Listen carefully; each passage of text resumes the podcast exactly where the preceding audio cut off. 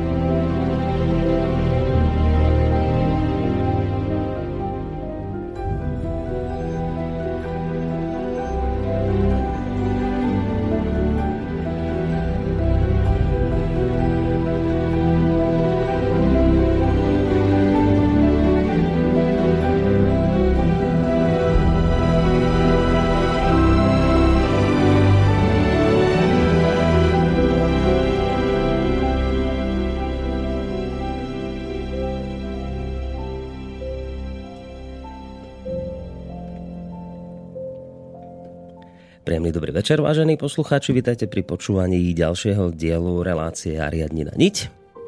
Dnes som si pre vás pripravil zázračný úvod, ktorý je o to fascinujúcejší, keď si uvedomíte, že pri celej tej svojej neuveriteľnosti, vecí, o ktorých sa o malú chvíľu dozviete, že pri celej tejto svojej neuveriteľnosti je úplne reálny.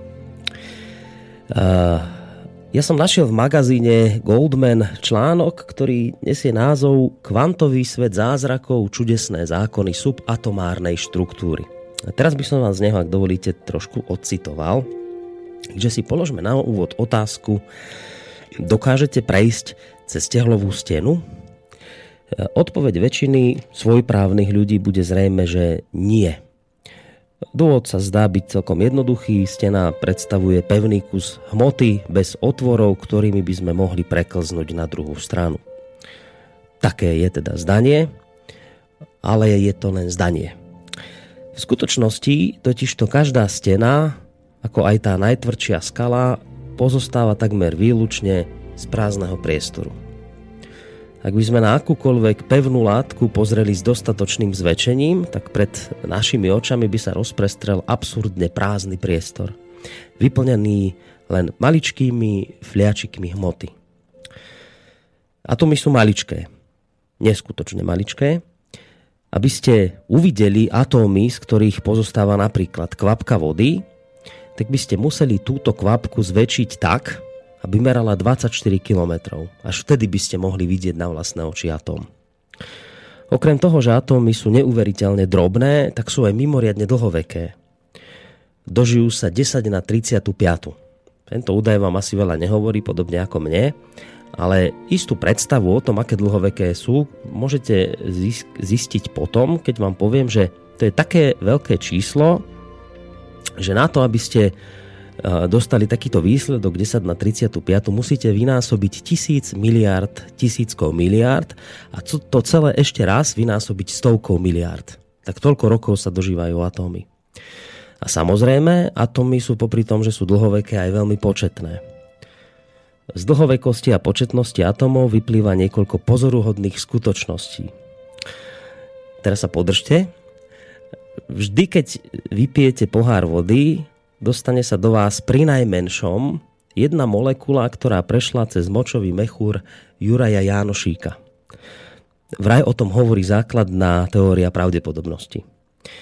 Pritom samozrejme na močovom mechúre Juraja Janošíka zas až niečo veľmi špeciálne nie je, ale že pokojne by sme namiesto jeho mena mohli uviesť také mená ako Genghis Khan, Ježiš alebo Tutanchamon. Ich molekuly sa do vás dostávajú. A tým sa naše prepojenie s veľkými mužmi histórie zďaleka nekončí.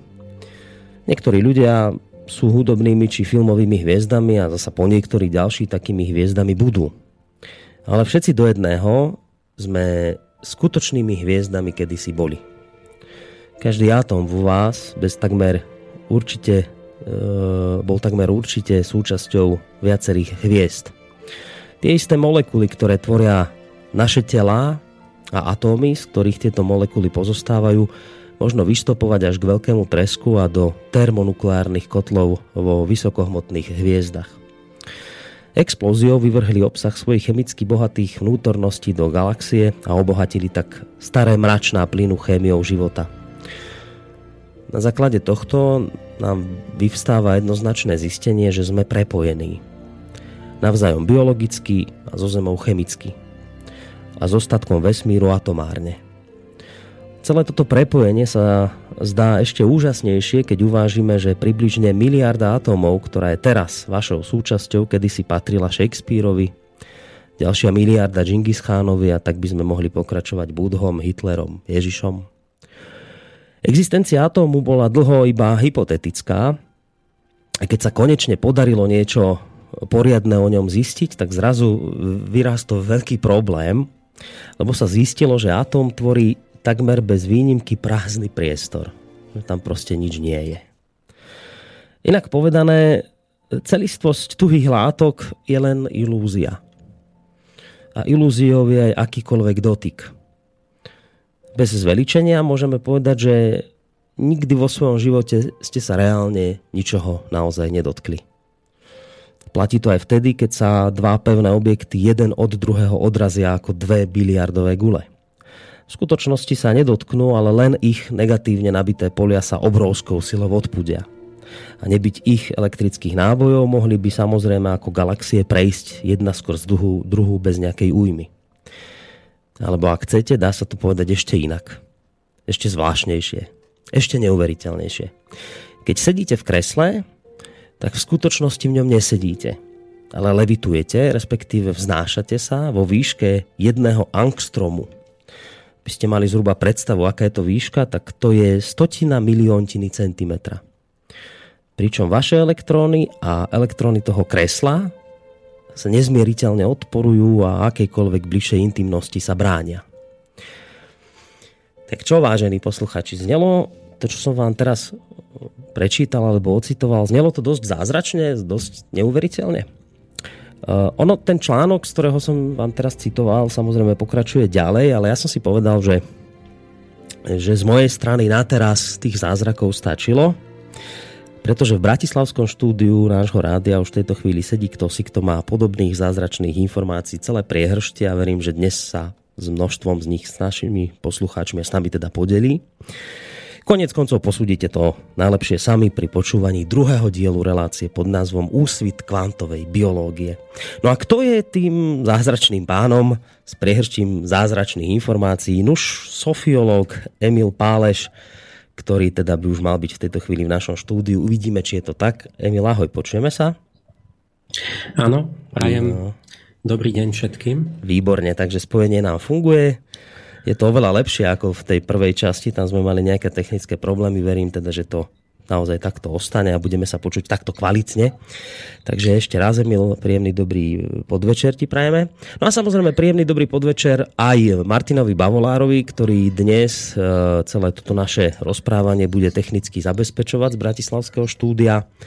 A Ďakujem, spolu, a spolu s Martinom samozrejme pozdravujeme do tretice aj vás, vážení poslucháči. Sme veľmi rádi, že ste si opäť našli čas e, v tejto rýchlej dobe na počúvanie našej trojhodinovej relácie slova a hudby. A budeme ešte radšej, keď sa do e, nášho dnešného vysielania zapojíte aj vašimi otázkami alebo názormi. Aj keď samozrejme mne je jasné, že je ťažké sa tu niekedy ujať s tými svojimi otázkami a nie všetky vždy stihneme, ale určite hneď teraz v úvode prečítam ešte jednu otázku, ale až trošku neskôr.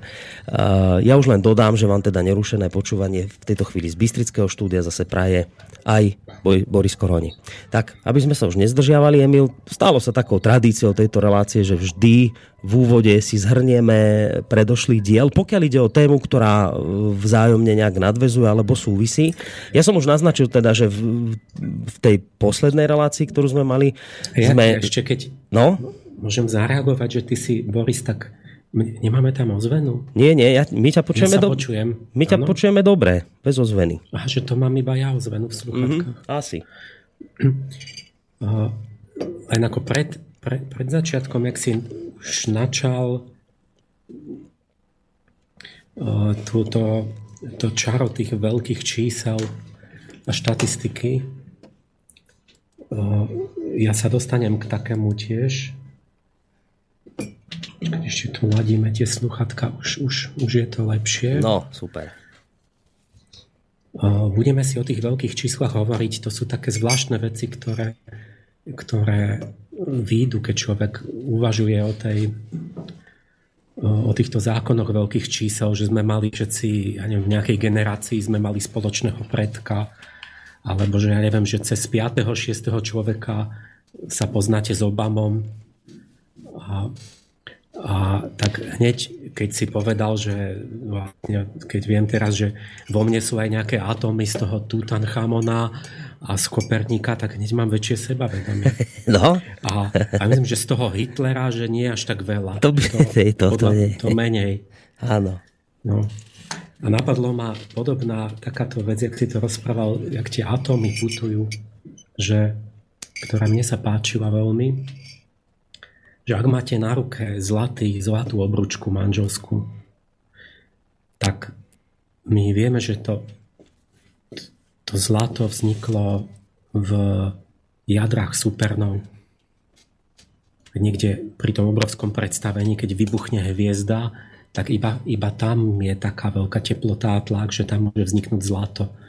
Takže vy si predstavíte to čo, to, čo máte na ruke, to je ukuté v jadrách zomierajúcich hviezd, ktoré vybuchujú s obrovským ohňostrojom a množstvom svetla na oblohe.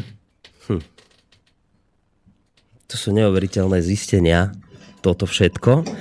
No ale samozrejme mnohé ďalšie veci sa dnes dozvieme, pretože dnes by sme si mali prejsť takými pojmami. Opäť ja sa hneď priznávam k tomu, že pre mňa na prvé počutie absolútne španielská dedina keď sa povie niečo ako kvantová biológia, kvantová matematika dokonca.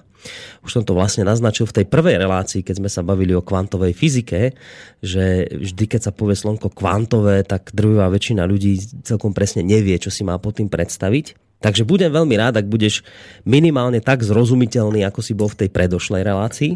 Možno by bol už asi aj vhodný čas tak trošku sa presunúť k tomu, k tomu minulému dielu, ku kvantovej fyzike, aby sme si tak možno len v skratke e, prešli vlastne tým, o čom e, sme sa zhovárali v tom poslednom dieli ohľadom kvantovej fyziky, k čomu sme sa tam dostali, tak aby sme potom plynulo nadviazali na našu dnešnú tému. Áno, tak zhrnime si to moja úloha je, ja sa budem tváriť, že tomu rozumiem, aby u posluchača vznikol taký pocit, že tomu rozumiem. No. Lebo uh, Kdež taká kvantová to, to autorita. Dôležité, aby ten, ten vlastne náš zákazník mal pocit, že vlastne no, takže my sme si smerujeme k tej biológii kvantovej, ku ktorej sa dnes dostaneme, ale začali sme tým, ako to začalo vlastne chronologicky kvantovou fyzikou, ešte pred vznikom kvantovej fyziky, že vlastne tu bol stáročný spor o povahu svetla, že či to sú častice alebo vlny. Newton si predstavoval častice, potom Young a spol som rozprával, ako dokázali dômyselnými pokusmi, že svetlo musí byť vlnenie. Ale na začiatku 20. storočia opäť vlastne ten slávny dvojštrbinový experiment v 27. ukázal, že, že je to ešte celé zložitejšie, že to je vlastne aj častice, aj vlny a ani jedno z toho v skutočnosti. A že je to tak, že vysvetlo, že elektróny nie sú len častice, ako sme si to pri ich objave predstavovali, ale že môžu byť vlnou. A naopak, že fotóny nie sú len vlny, svetlo, ale že, vln, že vlastne to sú aj kvantá, že to môžu byť častice. A že vlastne platí o každej hmote, že má vlnovo časticový charakter, že môže sa správať aj ako vlna, aj ako, aj ako častice. A to je ten vlnovo-časticový dualizmus.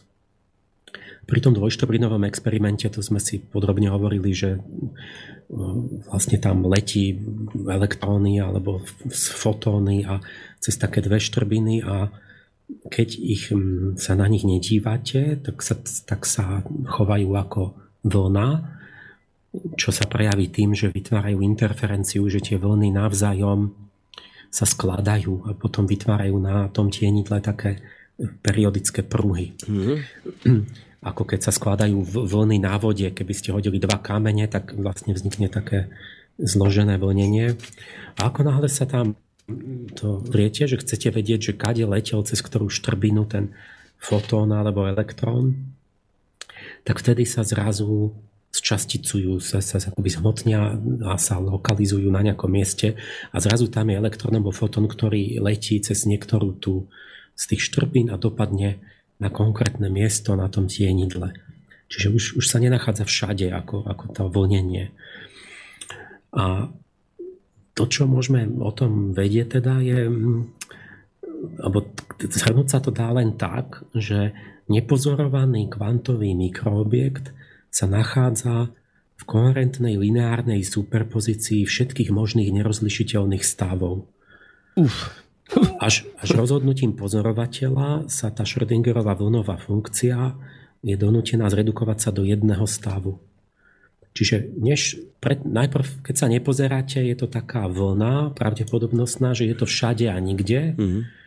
A keď niečo tam urobíte, ale stačí vedomie, ako keby tá možnosť, že to pozorujete, tak sa to Zmení. s nejakou pravdepodobnosťou, ktorú z tej Schrödingerovej rovnice poznáme, sa e, niekde tá vlna premení na časticu na nejakom konkrétnom mieste. A to je vlastne niečo ako, že sa to zhmotní z nejakého nehmotného stavu, lebo merať môžeme iba tie častice. Uh-huh. Viac menej, že tam ako keby sa to prišlo do tej našej reality. Čiže sme hovorili o tom, že vlastne s kvantovou fyzikou sme vstúpili do takého iného sveta, to je svet v rozmeroch nano, milim, na, nanometrov, nanosvet a že ten je iný, že ten je taký magický, že sa presne tam všetko platí tak ako v rozprávkach. To, čo je v rozprávkach, to tam všetko máte. Môžete ísť cez stenu prejsť len tak. Môžete sa naraz objaviť na inom mieste len tak. Môžete, ste spojení na diálku, že viete akože okamžite o niečom. To, to, toto je úplná realita vlastne v tom našom mikrosvete. A vzťah k tomu makrosvetu, to je také, že my si to nevieme predstaviť, to bola tá Schrödingerová mačka, že ako môže byť zároveň mŕtva aj živá a naraz niekde súčasne, to, to proste tam ten, ten prechod je taký, že keď ideme do makrosveta, keď už je tých mikročastíc veľa v tých väčších rozmeroch, tak zmiznú tieto vlastnosti. A S týmto sme hovorili, že Einstein s tým nesúhlasil, lebo toto, malo, toto vlastne má, malo podstatné dôsledky svetonázorové, že vlastne my sme tak tie kvantové javy nás donutili si urobiť iný názor filozofický na, na povahu sveta, na, na podstatu hmoty. A ten, ten názor, Einsteinovi sa to nepáčilo. Vlastne ten, ten dvojštrupinový experiment akoby nás nútil k tomu sa pýtať, že ako čo toto má znamenať, že vlastne to, že či niečo je realita, či sú tam alebo nie sú tam nejaké častice, to mm. závisí od toho, že či ja o tom viem alebo nie, od môjho vedomia ako pozorovateľa. A najprv sa tomu, no boli sme nezvyknutí na to, že sme boli zvyknutí ten zvyk bol, že vlastne z toho materialistického veku, že vedomie nie je súčasť akoby reality, že vedomie nič nespôsobuje. A že vlastne realita tu bola dávno pred našim vedomím, že človek, ktorý získal vedomie, mozog a tak až niekedy nedávno, posledných pár sto tisíc rokov, o milión rokov, tak dávno predtým, tie miliardy rokov už to bola celá zem a príroda. A, a takže proste nemôže toto byť, že vesmír si vyžaduje a inak tu nie je. Einstein hovoril, že ja neverím, že mesiac tam nie je, keď sa nedívam a že neverím, hmm. že nad svetelnou rýchlosťou o sebe vedia častice, že to je strašidelné pôsobenie na diálku. Že to je magická rozprávka. Že si nič nevymieňajú, žiadne nejaké, nič neposielajú, alebo tak. A, tak najprv sa verilo, že to je len tým ako Feynman, že vlastne my pri tom pozorovaní nejako narušíme ten systém, že tam nejak zasiahneme a tým sa to zmení. No ale sa stále viac zjemňovali a sofistikovali tie, tie kvantové pokusy až do, do, až do konca 20. storočia a vlastne oni ukazujú, že naozaj tam ide o rolu vedomia, o tú informáciu samotnú, o tú možnosť, že sa to dá zistiť, že by sme sa mohli pozrieť a vedieť o tom, že vtedy sa už ten fyzikálny systém mení bez toho a nie tým, že by sme tam e, vrli na ňo nejaký atom a celé by sme to tam rozbili a preto sa to zmenilo. Takže naozaj sa potvrdilo, že Einstein sa mýlil v tomto smere, že kvantová fyzika je reálna, je súčasťou našej praktickej reality, pretože bežia na, na tom aplikácie ako to supravodivo, spolovodiče, lasery a, a takéto veci, ktoré už používame a tie by bez tých kvantových javov nefungovali a že sa musíme my prispôsobiť našim svetonázorom, si proste vy, vyvodiť pre nás tie dôsledky, že teda je to inak, než sme, než sme si chceli predstavovať. A tie dôsledky sú v podstate v tom, že padol ten, ten redukcionizmus 19. storočia, čiže taká predstava sveta, že je to skladačka z oddelenia existujúcich nedeliteľných nemenných častíc, nejakých atómov alebo nejakých guličiek. Mm a, a že tie sú akoby také inertné celky, ktoré sa navzájom môžu kombinovať, zrážať a, a spájať a rozpájať a že sú vlastne oddelené, nezávislé a že tam a, a tak ďalej. A, a že vlastne je tu tá len tá jednoduchá kauzalita, že niečo z minulosti spôsobuje niečo do budúcnosti, že jedna vec spôsobí na druhú a mm, že čas a priestor sú spojité tak ako ešte v teórii relativity je to tak. A že vlastne platí nejaký determinizmus a jednoznačnosť a že je všetko vypočítateľné. Proste keby sme poznali minulý stav všetkých tých, tých častíc mm-hmm. A všetky fyzikálne zákony, ktoré verili, že ich poznajú všetky už koncom 19. storočia, takže by sme mohli predpovedať teoreticky všetko dopredu navždy. To je ten Laplaceov démon, ktorého si spomínal. To je ten Laplaceov démon, Áno. o ktorom som hovoril, že, že, ja, že mňa, Teba mňa subjektívne chytil. prepadol, keď som možno mal 15 rokov. A subjektívne pre mňa to bolo veľmi reálne, proste veľmi to bolo vážne. Ale čo ja budem teraz robiť, keď je to takto? Že potom, jak budem, proste, jak budem ďalej žiť, že čo s tým? A čiže no, ja som potom rozprával tu môj, ten môj príbeh s tou mojou študentskou prácou, ktorú som dokončil hneď po príchode na vysokú školu, že som sa vy, vy, vyporiadal s tým démonom a som ako keby ten mechanicizmus a ten Newtonov pojem času a kauzality nahradil takým iným, ktorý som si vymyslel pod čerešňou. A to som nehovoril, že to mi, že to mi víla čerešne prezradila minule. To si nespomínal, nie? Na to som nespomínal. Nie, to, že... to je také zvláštne, že ja som riešil niek- niekoľko takýchto problémov vždy pod nejakým stromom. A to bolo dávno predtým, mňa až roky potom napadlo, že vlastne ten, ten, ten duch čerešne klasický, že to je strom mesiaca, že vlastne tie mesačné bytosti sú tie, ktoré e, sú, to sú sudičky, to sú bytosti osudu, nevyhnutnosti, nevyhnutnej príčinnosti, že ja som vlastne riešil s tou čerešňou ten problém vlastne toho Laplasovho démona, ktorý bol inšpirovaný vlastne na vrchole Gabrielského toho lunárneho obdobia. Hm. Vtedy, vtedy, keď bol práve ten, ten materializmus, ten determinizmus a redukcionizmus na absolútnom vrchole a sa verilo, že tak to bolo inšpirované vlastne nejakým tými, tými bytostiami mesiaca. A alebo tým démonom. Môžeme povedať, že ten Laplasov démon je démon mesiaca. Vlastne ja som pod Šerešňou tak to, to mi došlo až úplne neskôr, že nie hm. preto som sa tam posadil, ale tak nejak intuitívne. No tá, tá, tá, vidíš, že to pomáha. A tá výva čerešne mi vlastne... A to, to som, to bolo, ten zážitok bol taký, že ja som nevedel prečo, ale ja som sa díval do tej čerešne rozkvitnutej a som si hovoril, že tam to je, že tam, keď budem tam meditovať na tú čerešňu, že to mi tam pomôže, že tam, tam to nejako je to riešenie. Hm.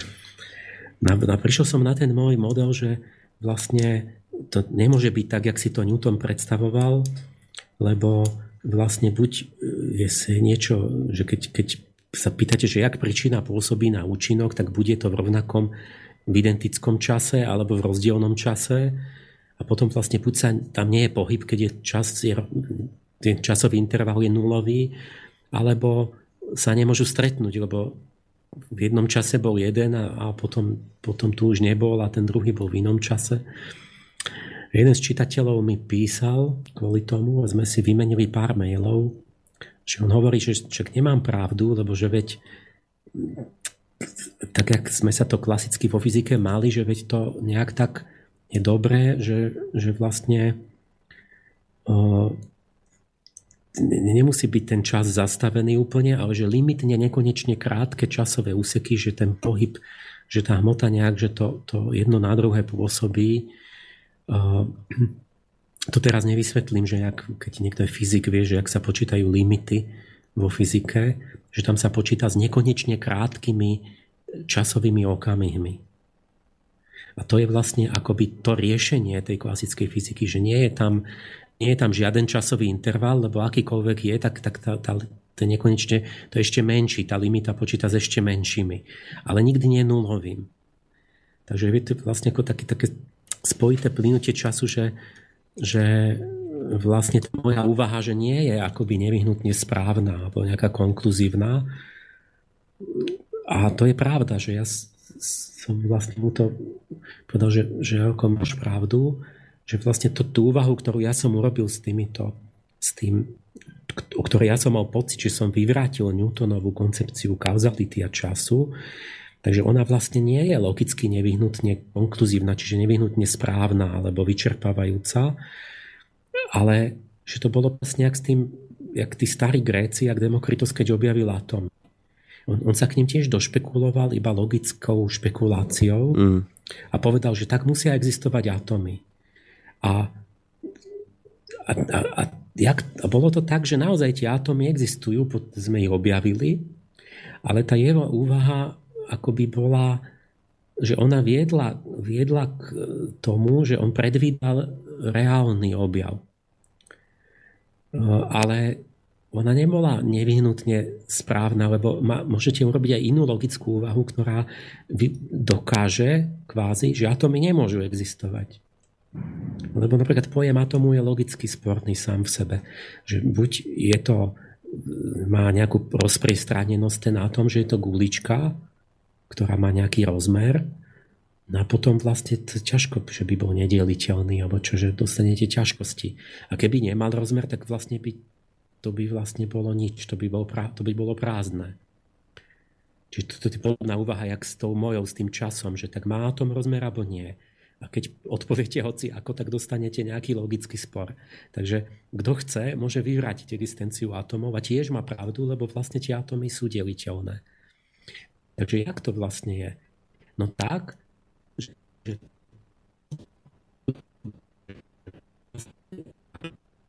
Oh.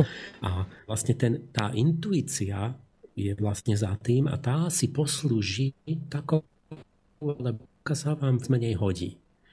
A tak Demokritos si poslúžil takou logikou, aby sa došpekuloval k tým atómom. Uh-huh. Čiže on de facto odôvodnil kvázi logicky, alebo čiastočne logicky určitú svoju intuíciu. No že tak je to aj s tou mojou úvahou, že to skôr je výraz určitej intuície ducha času, ktorú som si ako keby, mne sa zdalo, že to logicky odôvodňujem, čiastočne aj áno, ale, ale nie, že by to mohlo, muselo byť len tak. A, a trafil som sa do reality, vlastne, ktorú, ktorú práve objavili kvantoví fyzici, teda už predo mnou, len tak ja som vtedy ešte to nevedel tak detailne. Takže to, to bolo, teda odpoveď je, že ani nie, že by to bola nejaká moja nevyhnutná úvaha, ona je, ona je vlastne pochybná alebo nejasná, ale, ale ako keby tá intuícia bola za tým, že sa trafila do toho, čo sa naozaj v tej dobe objavovalo a čo, mm. čo ako keby ten duch doby chcel. Takže to, to je záver toho, že predo mnou toto, ten prvý filozof, ktorý si to hneď uvedomil v tom 29.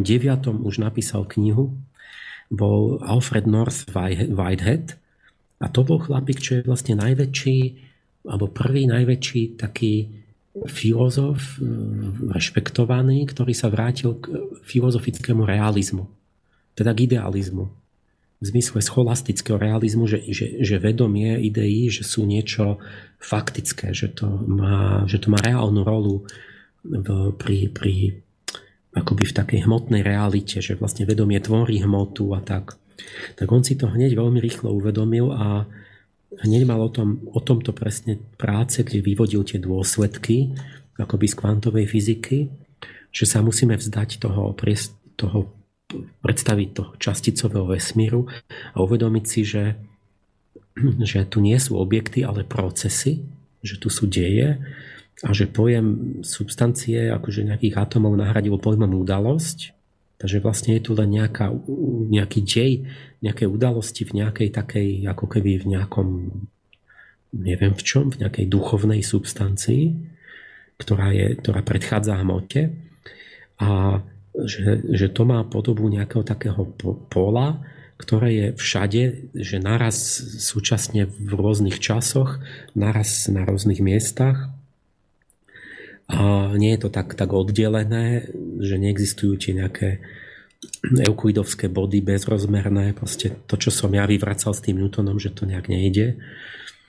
A že vlastne v istom zmysle je všetko existuje všade a súčasne vo všetkých okamihoch aj keď hovoríme iba o tom mikrorozmere. A vypracoval celý systém ten Whitehead, kde aj nejaký pohľad na prírodu a novú teológiu, že zadefinoval pojem Boha, že Boh je vlastne ten princíp, ktorý princíp ohraničenia, ktorý vyberá z tých kvantových možností a zhmotňuje tú skutočnosť. Čiže povedal, že Boh je sila, ktorá z mnohých možností vyberá vyberá skutočnosť. Uh-huh. Ako keby nejaké vedomie, ale vlastne aj my to, to, to robíme, ako by sme boli súčasť toho vedomia. Čiže to, toto boli nejaké, tá minulá relácia. Ja ešte skôr, ako sa dostaneš k ďalším veciam dnes, tak mám tu jednu posluchačskú otázku, ktorá mi ešte prišla medzi týmito dvoma reláciami. A asi by bolo dobre teraz na ňu odpovedať, lebo potom už bude neaktuálna a potom by sme sa k nej už nedostali. Tak e, napísal Adam, ktorý písal takúto vec, že počúval som poslednú reláciu s pánom Pálešom a okrem iných ma zaujala hypotéza o miernom previazaní minulosti s prítomnosťou a prítomnosti s budúcnosťou. To, sme, to si spomínal v závere tej relácie predošlej. A teraz píše Adam, že trocha som nad tým sa zamyslel a napadla ma takáto otázka. Je možné, že neexistuje minulosť, budúcnosť ani prítomnosť, ale to, čo my vnímame ako čas, sú jednoducho iba kvantové variácie pravdepodobnosti zhmotnenia? Že napríklad práve v tejto chvíli stále ľudia trpia vo Svienčime, iba že v inom kvantovom zhmotnení a teda ich my nevnímame. Ďakujem za odpoveď. No, toto je také populárne, že o tom plno ľudí hovorí. Ja vlastne, o čom som hovoril, že ja v tom, jak som sa do tej s tou vývou čerešne rozprával, tak, mm-hmm. tak od nej to mám vlastne, aby som teda vlastne priznal to autorstvo.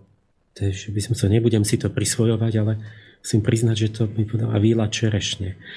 Tak že, že som mal tak, takú, takú predstavu toho času, že sa tam akoby tak prelínajú, ale nie celkom, že nie vzdialená minulosť a budúcnosť, ale že blízka budúcnosť a minulosť sú akoby sa prelievajú v takej vlne do, navzájom cez seba v tej súčasnosti.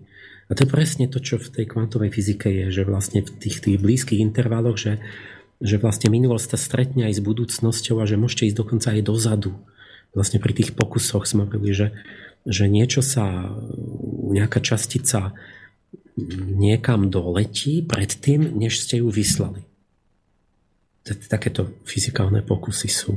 A, že, a v tom mikrosvete alebo, toto funguje, hej? Že to, to, a, áno, že je to... Tam to je. Že, takto že neviete, a ja neviem, ako, ak si to máte predstaviť vôbec, čo sa to mysleť, lebo my, my proste máme predstavy na tom makrosvete urobené, ale tak, tak toto nejak vyjde, že, že sú interpretácie kvantovej fyziky, že čo sa deje, kde oni tvrdia, dokonca som, ja som si, neviem to meno, že, ja neviem, že fotón vyletí zo Slnka a 8 minút trvá, než dopadne tu k nám na Zemi, sme na nejaký list stromu uh-huh. a premení sa na energiu.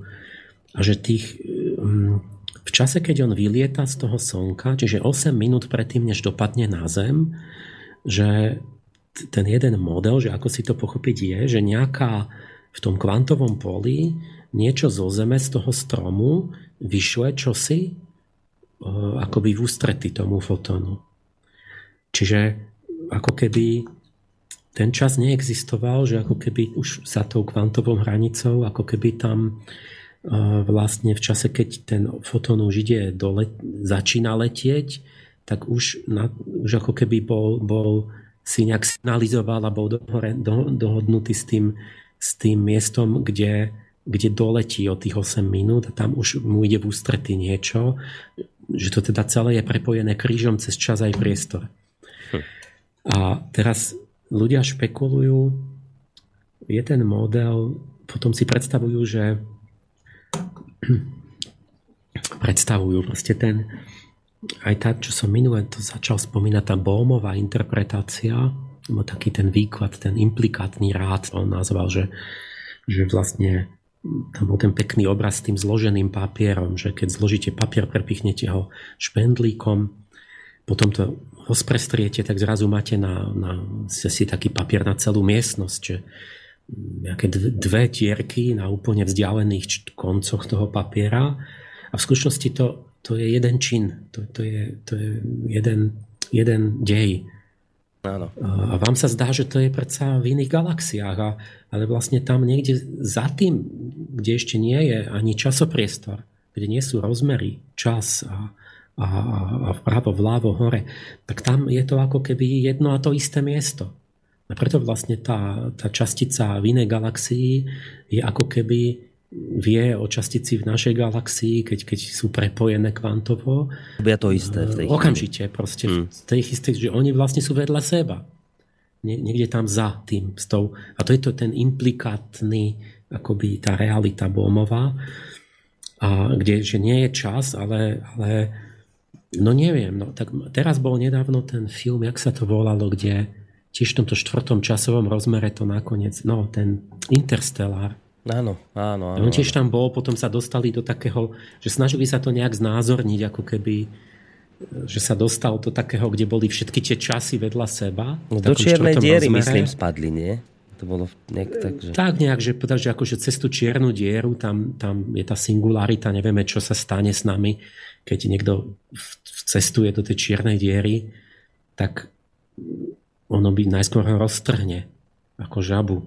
Lebo, lebo už vlastne ten rozdiel, že vaša hlava bude vystavená tak rozdielnej gravitácii ako nohy, že vás musí roztrhnúť, ale v tých sci-fi filmoch to nejako pominú a nejak to prežijú a dostanú sa potom snáď do nejakej dimenzii preskočia.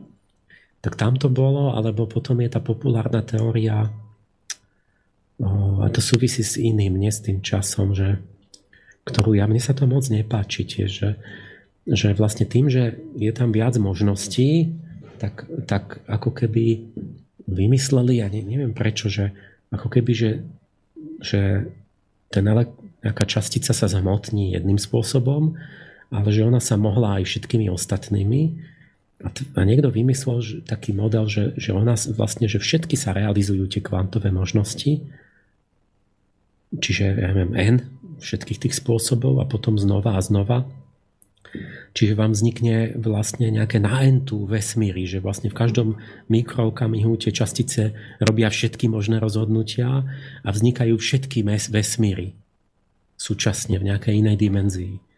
A že teda sa to odohráva, ako keby, že sa odohráva všetko možné, všetko, čo sa môže, sa aj odohráva a že my sme len v tom jednom vesmíre z tých všetkých možných a že by ste preskočili a, a to tiež je v tých science fiction, že, že keď tí, tom Star Treku, že zrazu stretli tú Enterprise z tej inej dimenzie niekde a tam bol iný, iný Spock a iný kapitán Kirk a, a, a, a nejaká taká pozmenená realita.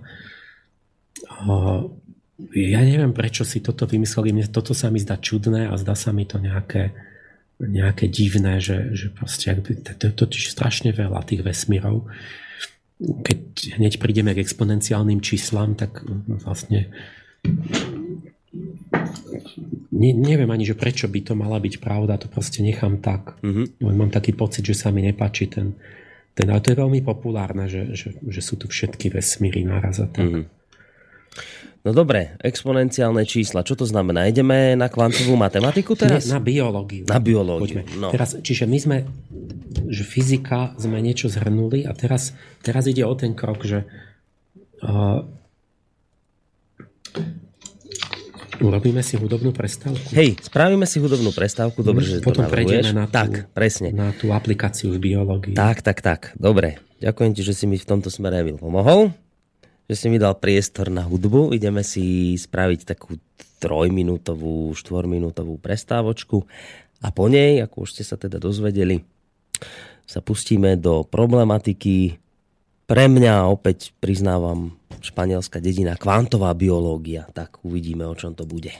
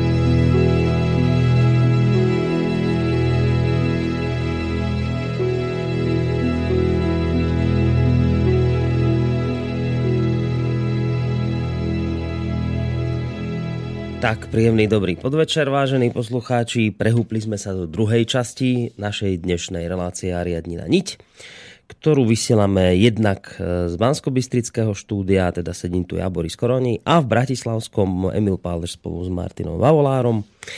A pokračujeme vlastne v téme kvant, úsvit kvantovej biológie v rámci druhej časti.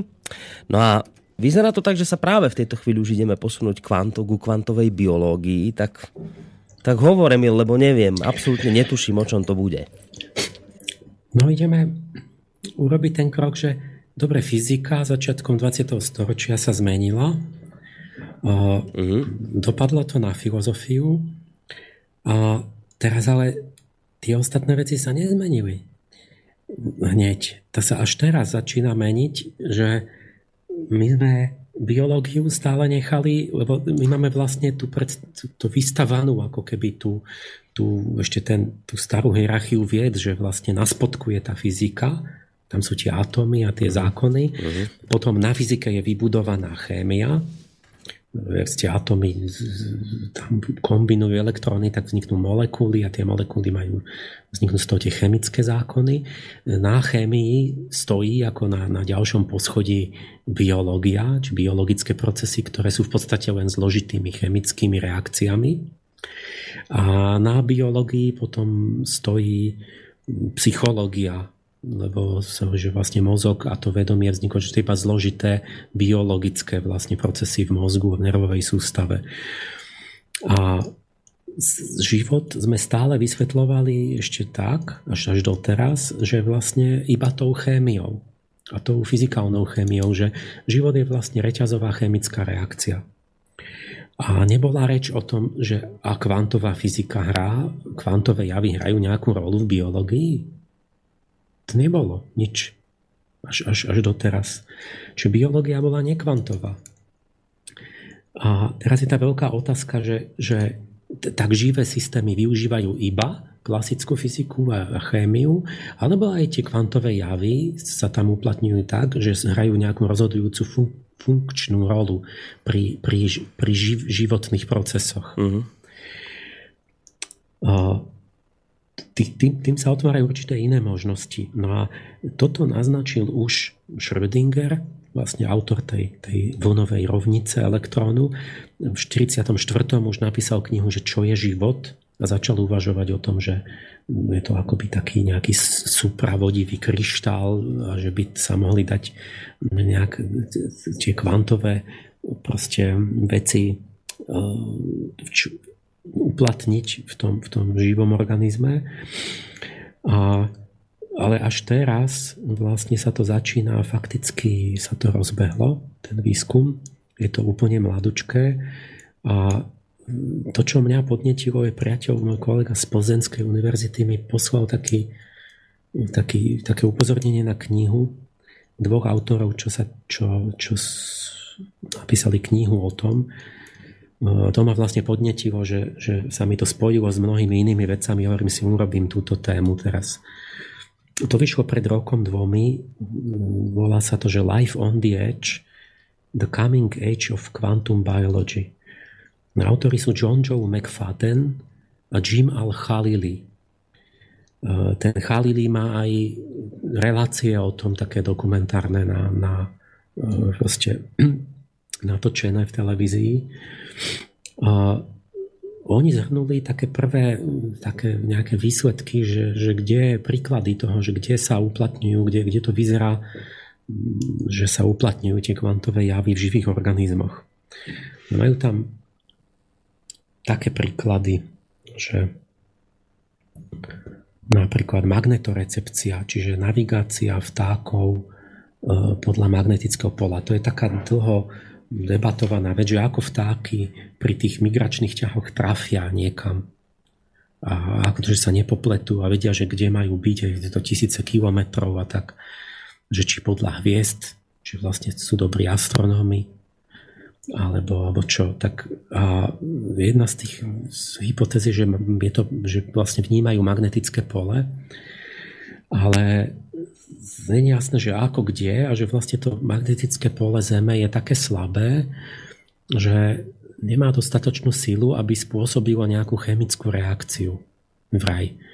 A tak vlastne nebol jasný ten mechanizmus. A tak oni tvrdia, že z tých pokusov, že červienky zobrali a že skutočne musia vnímať to magnetické pole nejako, nejako nejakými bunkami v oku a že keď ich nejak v tom ovplyvnia magneticky, tak už sa dezorientujú a stratia akoby smer. No a tam tá hypotéza je, že tú magnetorecepciu v oku červienky, že tam v tom, v tom chromofore, čo je ten, ten chromofor znamená nositeľ farby. Uh-huh. To je taká molekula v, siet, v tej sietnici, ktorá umožňuje, že keď dopadne nejaké, nejaká farba, svetlo nejakej farby, tak on vlastne ten, ten, tá molekula sa premení v tej chvíli v okamihu na nejakú inú a hneď zase naspäť. A tým vnímame zelenú, červenú a tak. Mm-hmm. A že tam je nejaký kvantový jav, ktorý je tak citlivý, že vlastne ten, ten magnetizmus ho ovplyvní. Takže to, to bol jeden príklad, že červienka asi pomocou kvantového oka letí do Afriky alebo kam letia. Eh, ďalšie príklady mal, že pri enzymoch sa uplatňuje to tunelovanie kvantové alebo pri bunkovom dýchaní. Eh, vykladal v tom dokumentárnom filme, že, že žaba, keď rastie, tak je žubrienka, má taký dlhý chvost a má taký tvár ryby a potom sa premení na žabu, nastane metamorfóza a že vlastne tie, ten kolagén a tie tvrdé látky, z ktorých sú poskladané tie, to telo, ten chvost veľký, že keby to malo tak rýchlo odbúrať tá žaba, že, že naraz to premení na iné štruktúry pri tej metamorfóze, že to by stalo obrovskú energiu, že by potrebovala toľko a toľko a tak. A že on to nejako úplne tak, ako by lusknutím prsta to veľmi ľahko urobí a že to je vlastne energeticky nemožné. A hovoríš, ale je to možné, keď započítame kvantové javy, že vlastne ten kolagén má nejakú takú štruktúru, že vy môžete kvantovo preskočiť e, tak do, do takej inej formy s tou molekulou. A to je presne ako to hádzanie loptičiek cez stenu. Že nemusíte ten, tú loptu vyhodiť až, až, až ponad stenu, mať tú veľkú energiu, ale vám tak prejde cez stenu bez námahy. Že že sa vám zmení tá jedna molekula nejak, nejaká na, na, na inú a ten kolágen sa akoby rozpadne v tej chvíli. Nepotrebujete energiu na jeho, na jeho nejakú deštrukciu. Hej, hej, hej, to je... No a naj, taký najväčší príklad, ktorý tam mali, bola, že sa, že sa to, to kvantové uplatňuje pri fotosyntéze.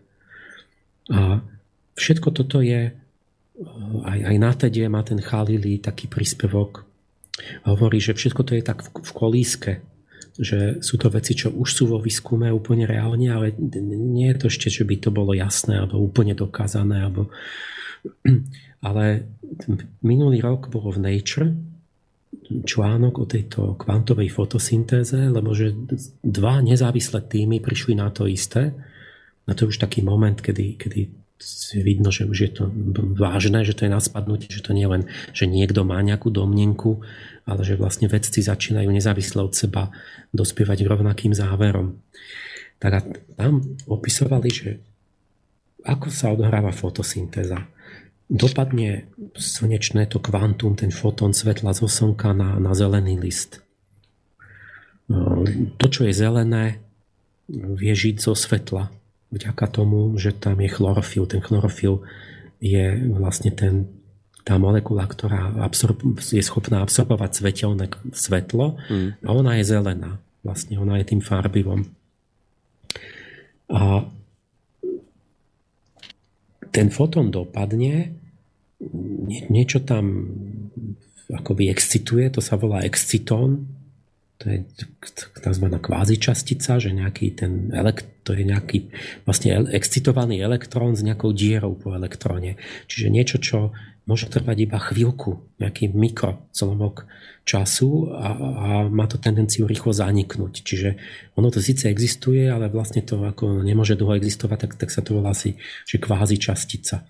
Čiže ten, ten, ten excitovaný elektrón tam musí, má nejaký limitne krátky čas, že on musí niekde preskočiť jak je vy, vykopnutý tým, tým svetelným kvantom niekde na iné miesto v tej molekule chlorofilu a e, do tzv. reakčného centra, že keď sa tam dostane, tak tam môže zreagovať a odovzdať tú energiu nie ten, to svetlo mu odovzdalo energiu, že je nabitý tým a on to odovzdá v tom, ale iba v tom reakčnom centre, ktoré je niekde inde v, tom, tej molekule.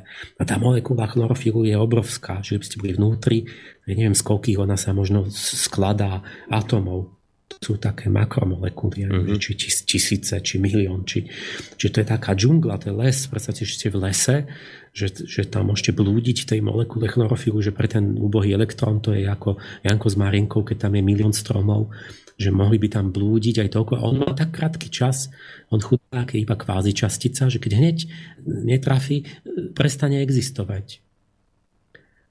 Sa, sa tá excitácia vy, vytratí, čiže akoby tá, a tá energia sa akoby tam vy, vyžiari len tak trením niekde hoci kde do tej molekuly, že v by sa oteplila o nejaký mikro miliontinu stupňa alebo čo, že iba sa by sa premenilo to svetlo na, na teplo rozptýlené, ale nedošiel by do toho reakčného centra, a, a ktoré je možno, neviem kde, a tam môže akoby naviazať tú, tú svetelnú energiu na tú chemickú väzbu, ktoré potom mitochondrie premieňajú ako, ako, ako energetické elektrárne na, na, na, na život, na to, že poháňajú vlastne tie živé procesy.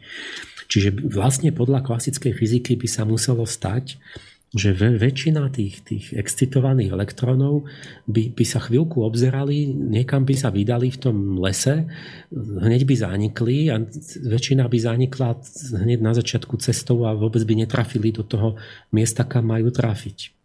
To znamená, že väčšina slnečnej energie by sa nevedela zužitkovať. Stratila by sa. A teraz oni to presne zmerali a zistili, že sa zužitkuje všetko že 99, niečo percent, že prakticky úplne všetko, tie, tie excitóny sa, sa trafia, do, proste dojdú do toho reakčného centra. Mm-hmm. No otázka je, že jak tam oni vedia, že kam majú ísť, že, že jak to, že tam neblúdi, jak to, že ide rovno, nie že ide, on sa rovno objaví v tom reakčnom centre. Ako keby sa rovno kvantovo pretuneloval tam, tam kde ho treba. Mm-hmm. A, a, a neblú, ako vôbec tam neblúdi lebo to by, to by tam by chvíľu blúdil, tak, tak zanikne. Takže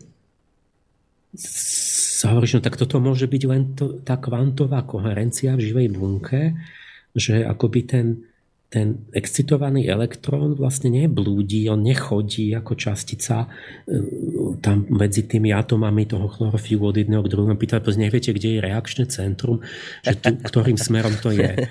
A teraz, a, a, ale že on ako tá vlna v tej superpozícii, že ten je všade, mhm. všade naraz. Hej. A, a, a povie si, všade som, ako keby o všetkom vedel naraz, a tam je to reakčné centrum, bum, tam sa zmotním. Tam, tam sa akoby skolabuje tá, tá, tá elektronová vlna do, toho, do tej častice a tam odovzdá tú energiu. Čiže to znamená, že úplne základný proces, na ktorom všetci aj my z toho žijeme, z tej fotosyntézy, lebo celá zvieracia ríša sa opiera o, o energiu, ktorú nám dávajú rastliny a oni to všetko berú zo slnka. Takže všetko to všetko vysí na kvantovom jave. Na, na tej schopnosti chlorofilu a toho excitónu riešiť problém toho labyrintu, toho blúdenia, mm-hmm. že on to rieši vlastne e, akoby no, elegantne, bez Kvantovo. nejakého prehľadávania. Mm-hmm. A s takým nadhľadom. A tu, tu sa blížime teraz zrazu k matematickým problémom. Že my máme v matematike takéto problémy, že problém obchodného cestujúceho, ktorý za chvíľu menujem, to je problém, že ako v labyrinte, keď niečo máte prehľadávať a takto vlastne, že koľko vám to trvá, že koľko potrebujete mať tých slepých ciest hore dole a, a, a tak, že ako rýchlo nájdete to riešenie. A to sú, to sú práve zložité problémy, ktorý hneď k tomu prídem. A druhá vec, ktorá nás zaujíma, ešte jeden aspekt tej kvantovej biológie, je ten, že či sa či môže mať to, ten, ten kvantový rozmer aj taký fundamentálny význam, že by sa uplatňoval v evolúcii. Že by evolúcia využívala kvantové javy. Tým by sme sa totiž dostali, o, čo, o čo mi teda vlastne od začiatku ide, k tomu prieniku ducha a hmoty. Pretože mm, ja vlastne som o tom určite hovoril viackrát, že tá darwinovská taká mechanická evolúcia, tá predstava bola v tom, v tom klasickom neodarvinizme, že vlastne ešte tá redukcionistická, že vlastne sú tam tie molekuly, to DNA a, a že všetky sú tie oddelené častice a vlastne musia skúšať, že tá DNA musí skúšať všetky kombinácie a, a, a mutovať všetkými možnými spôsobmi a náhodou, keď nejaká tá mutácia sa ukáže užitočná počas, počas života toho, toho živého tvora, tak ten má potom deti a, a sa rozmnoží tí, tí jedinci s tou mutáciou, zatiaľ čo iní majú menej detí a inú častejšie a tak sa postupne presadí tá mutácia náhodná a že takto sa tou selekciou vlastne vyvíjajú nové druhy a takto, takto tá evolúcia zmúdrie, tak, tak, tak sa dostáva k múdrejším riešeniam. A teraz toto, ten, tá, tá, tá evolúcia v spojení s, tým, s tou klasickou takou redukcionistickou fyzikou časticovou, že skúšate naslepo vyčerpávajúco všetky kombinácie tých, tých DNA a skúšate, či nezomrete. Tak ako taký a, a, to, a či prežijete, či náhodou. Toto je niečo hrozné. Toto ja som stále proti tomu rozprával. To sa mi mm. nikdy nepáčilo. A jeden dôvod, prečo sa mi to nepáčilo, že my ako matematici sme vedeli, že to je absolútna táranina že je, to je 100% nemožné. Z, z matematického hľadiska to je úplná konina. Počkej, že, že, je, ne, že je nemožné vychádzať z toho, že takto by skúšala do nekonečná možnosti, že to sa tak toto? Áno, že ako, ako matematici sme, sme mali totiž taký, taký ten, ten, ten pojem pre veľké čísla, že čo znamená, keď sa niečo kombinuje s niečím, že aké čísla vznikajú pri tom. A toto vám chcem teraz tak, taký odskok do matematiky a do teórií zložitosti urobiť. My sme vedeli pri programovaní, v programovaní v kybernetike, to je to, čo som ja študoval, je teória zložitosti. A ta, tam vlastne ešte keď my sme začínali, tak nebolo to, ja som robil umelú inteligenciu, tú, tú Samantu, ktorú potom aj bol ten film s ňou, tak ale ja som mal PC, kde som mal 20 MB na celom disku a, a, a celé to bolo pomalšie, ten procesor, čiže to dneska, uh, ja neviem, to máte, to, to si neviem ani predstaviť, že ako málo tam bolo priestoru ako málo proste sme museli šetriť.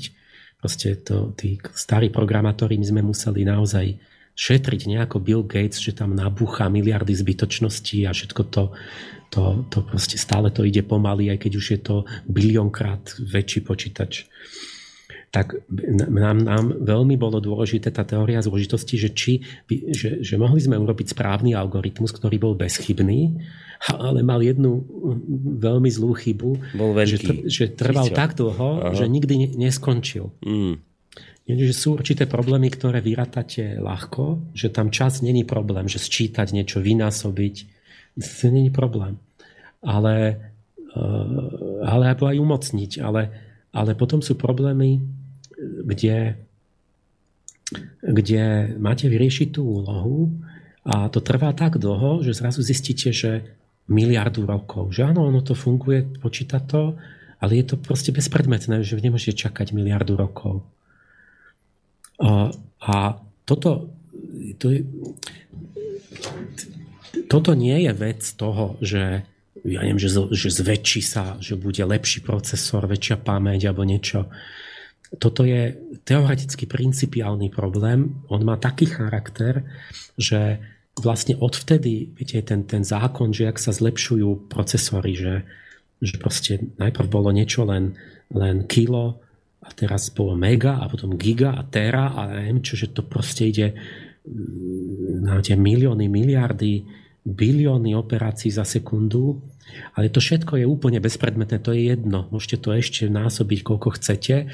Proste exponencialita je to, že je jedno, aký máte počítač, proste keď niečo má exponenciálnu zložitosť, tak vám to veľmi rýchlo presiahne akékoľvek reálne proste možnosti. Hm. Jedno, aké, aké aj, aj nejaký počítač v sci-fi aj v roku 3000, to je jedno. Proste exponenciálne zložité problémy presiahnu akúkoľvek, akúkoľvek reálny limit veľmi rýchlo a v princípe ich nemôžete vypočítať. Mm-hmm. Napriek tomu, že to môže byť úplne jednoduchá vec matematicky, ale časovo to nestihnete. Takže v teórii zložitosti sú také dve veľké kategórie, že sa triedia algoritmy do dvoch kategórií takých veľkých, že jedno sa volá, že P, to sú polinomiálne, čiže to sú také, kde, kde ten výpočet je polinom, to, to je, polinom to je niečo ako mnohočlen, že tam máte niečo plus niečo na niečo x plus 1 na druhú, alebo môžete tam mať aj x na 5 plus 3x na tretiu a minus, minus 5, alebo proste je tam len, v tom exponente je len konštantné číslo, môže to byť x aj, aj na 50, to je jedno, je to vynásobíte 50 krát to x. A všetko, čo má takýto vzorec a vyžaduje si to iba výpočty takéto, tak to sa všetko sa dá zvládnuť v reálnom čase. Ale ako náhle je tá premena v tom exponente, že máte e na x, niečo na x tu, tak ste skončili. To už nevypočítate v reálnom čase.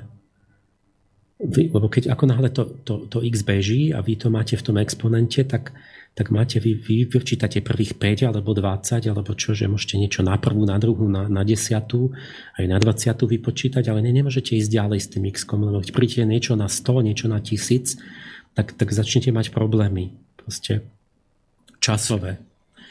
A to sa volá NP, to je trieda, že nepoli, non-polynomial, nepolynomiálne problémy. NP ťažký problém, alebo NP úplný problém. Mm-hmm. A to je známe, že toto, toto principiálne žiaden počítač nevypočíta. A taký, taký ako teraz príklad na toto klasický, taký staroindický, že by sme mali taký ten, tú živú predstavu a ten cit pre tie veľké čísla, že čo to, prečo, čo to. No, je tá klasická legenda o vynálezcovi šachu. Som chcel porozprávať, že ten niekto, kto vynašiel šach, niekde v Indii, alebo a niekto, že čínsky cisár, alebo čo tak, že ten bol tak potešený, ten, ten král, že povedal mu, že želaj si čo chceš, ja ti to splním. A on hovorí, no ja by som len to, že na prvé poličko, zober šachovnicu, na prvé poličko polož jedno zrno, na druhé dve, na tretie poličko polož štyri zrna a na štvrté osem zrn. No a na každé ďalšie poličko tej šachovnice polož dvakrát toľko zrn, ako na tom predošlom. A čiže to je 2, 2 na n Na, na každom poličku šachovnice bude 2 na, na, na prvom bude 2 na 0 a na druhom poličku 2 na prvú zrn a na poslednom bude 2 na 64. zrn. Núž a teraz ten cisár, udivený toľkou skromnosťou toho vynálezcu, že nič viac si nezažoval iba to. Tak mu tam tie zrná proste dá bude dvakrát viac na každom ďalšom poličku. No ale čo sa stalo potom? Že to 2 na 64 to je 18 triliónov. To je, to je to, ten exponenciálny rast, že to, to zrazu začne prudko rásť. A ja som si to teraz vypočítal pre tú vašu reláciu. To som celé to prepočítal, že ak ten cisár, že ako mu to bolo, že jedno, teraz podľa toho, hovorím, či to bolo v Indii alebo v Číne, tak som si povedal, buď budem počítať pšenicu, nejakú obilovinu alebo rýžu. Mm-hmm. A zrno rýže je menšie, váži jednu šesťdesiatinu štvrtinu grámu. A pšen, zrno pšenice váži 16 grámu. taký, taká obilovina ako jačmeň má rozmer 5x2x2 mm. Na 12,64 zrn to je váhovo buď 300 miliard tón ríže, alebo 1200 miliard tón pšenice. A to je viac než produkcia obilovín za celosvetovú históriu existencie ľudstva.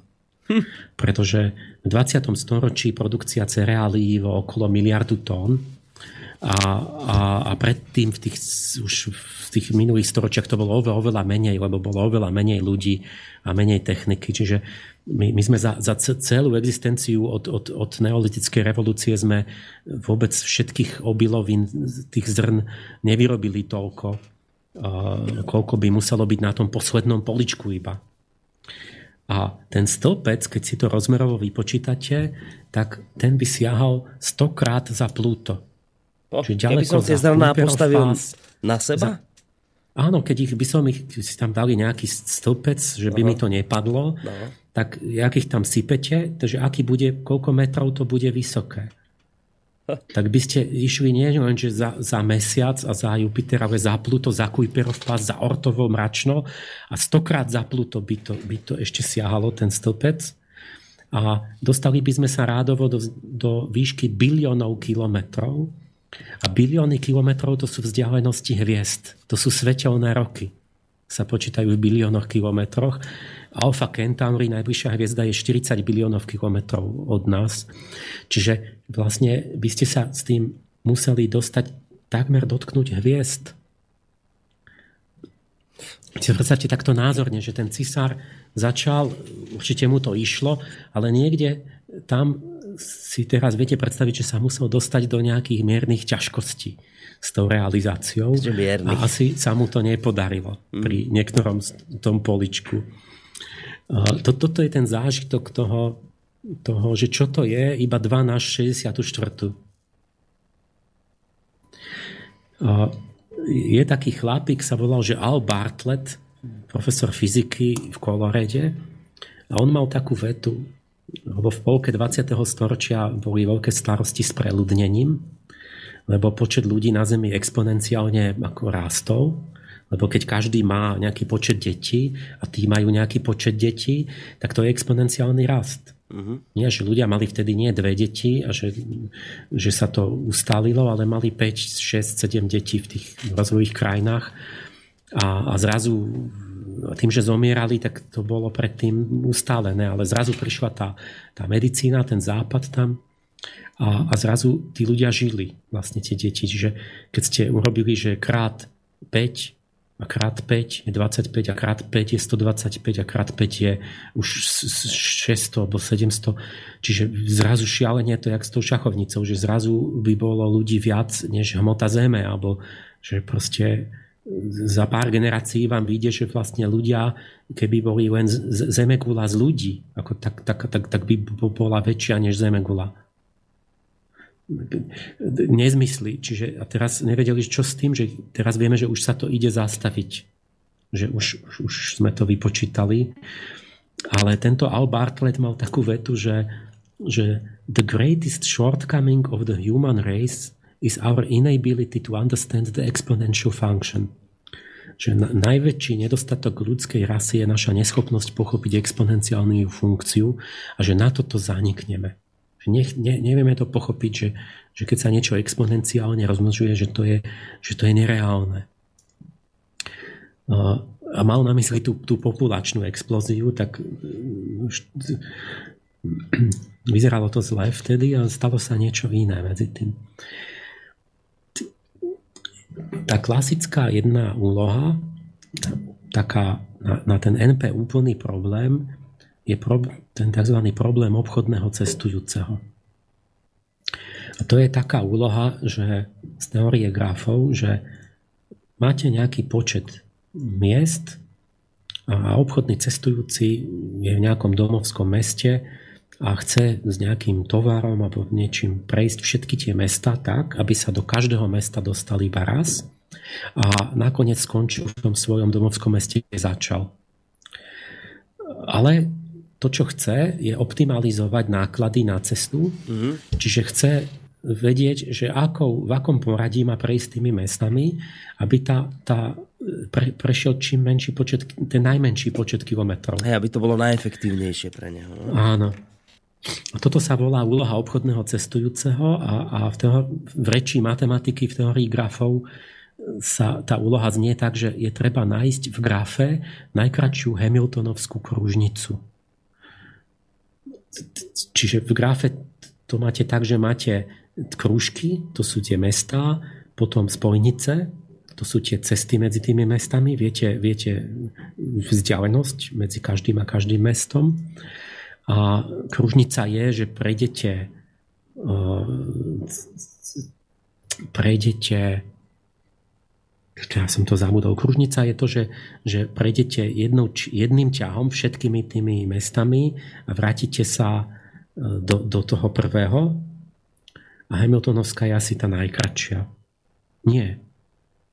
Uh, nie iné. Najkračšiu Hamiltonovskú, to, to, to som teraz zabudol, to je, to je taká, ktorá, ktorá neprechádza dvomi bodmi, že prechádza iba raz, tuším, každým mestom. Čiže taká pekná úloha, úplne názorná, zasa to jednoduché, také praktické, že predstavte si, že by ste chceli cestovať po Európe. V Európe máme 51 hlavných miest. Ja by som bol z Bratislavy obchodný cestujúci. Mám pred sebou úlohu, že chcem prejsť 50 tých ostatných hlavných miest Európy, tak aby som minul čo najmenej benzínu. Čiže chcem No, a, a existuje jedno, jedno z tých ciest je taká, že, že, že prejdete najmenší počet kilometrov. No, že teraz aká? Ktorá? Kde mám začať? No, no a my to sa dá vyriešiť, ale je to, je to NP ťažký problém, exponenciálny, čiže my to, my to v princípe nevieme vyriešiť ani na počítači kvôli tomu, že ten počítač nemá dosť času. A existujú riešenia tzv. suboptimálne, také heuristické, že, že približne nejaké že, že také lepšie, že je blízko toho. Ale nevieme vyriešiť, že ako to je teda, teda to skutočne tá najkračšia cesta je aká do tej Európe. Uh, lebo to, to heuristické je to, že tak začnem, tak čo tak viedenie najbližšie, no idem tam.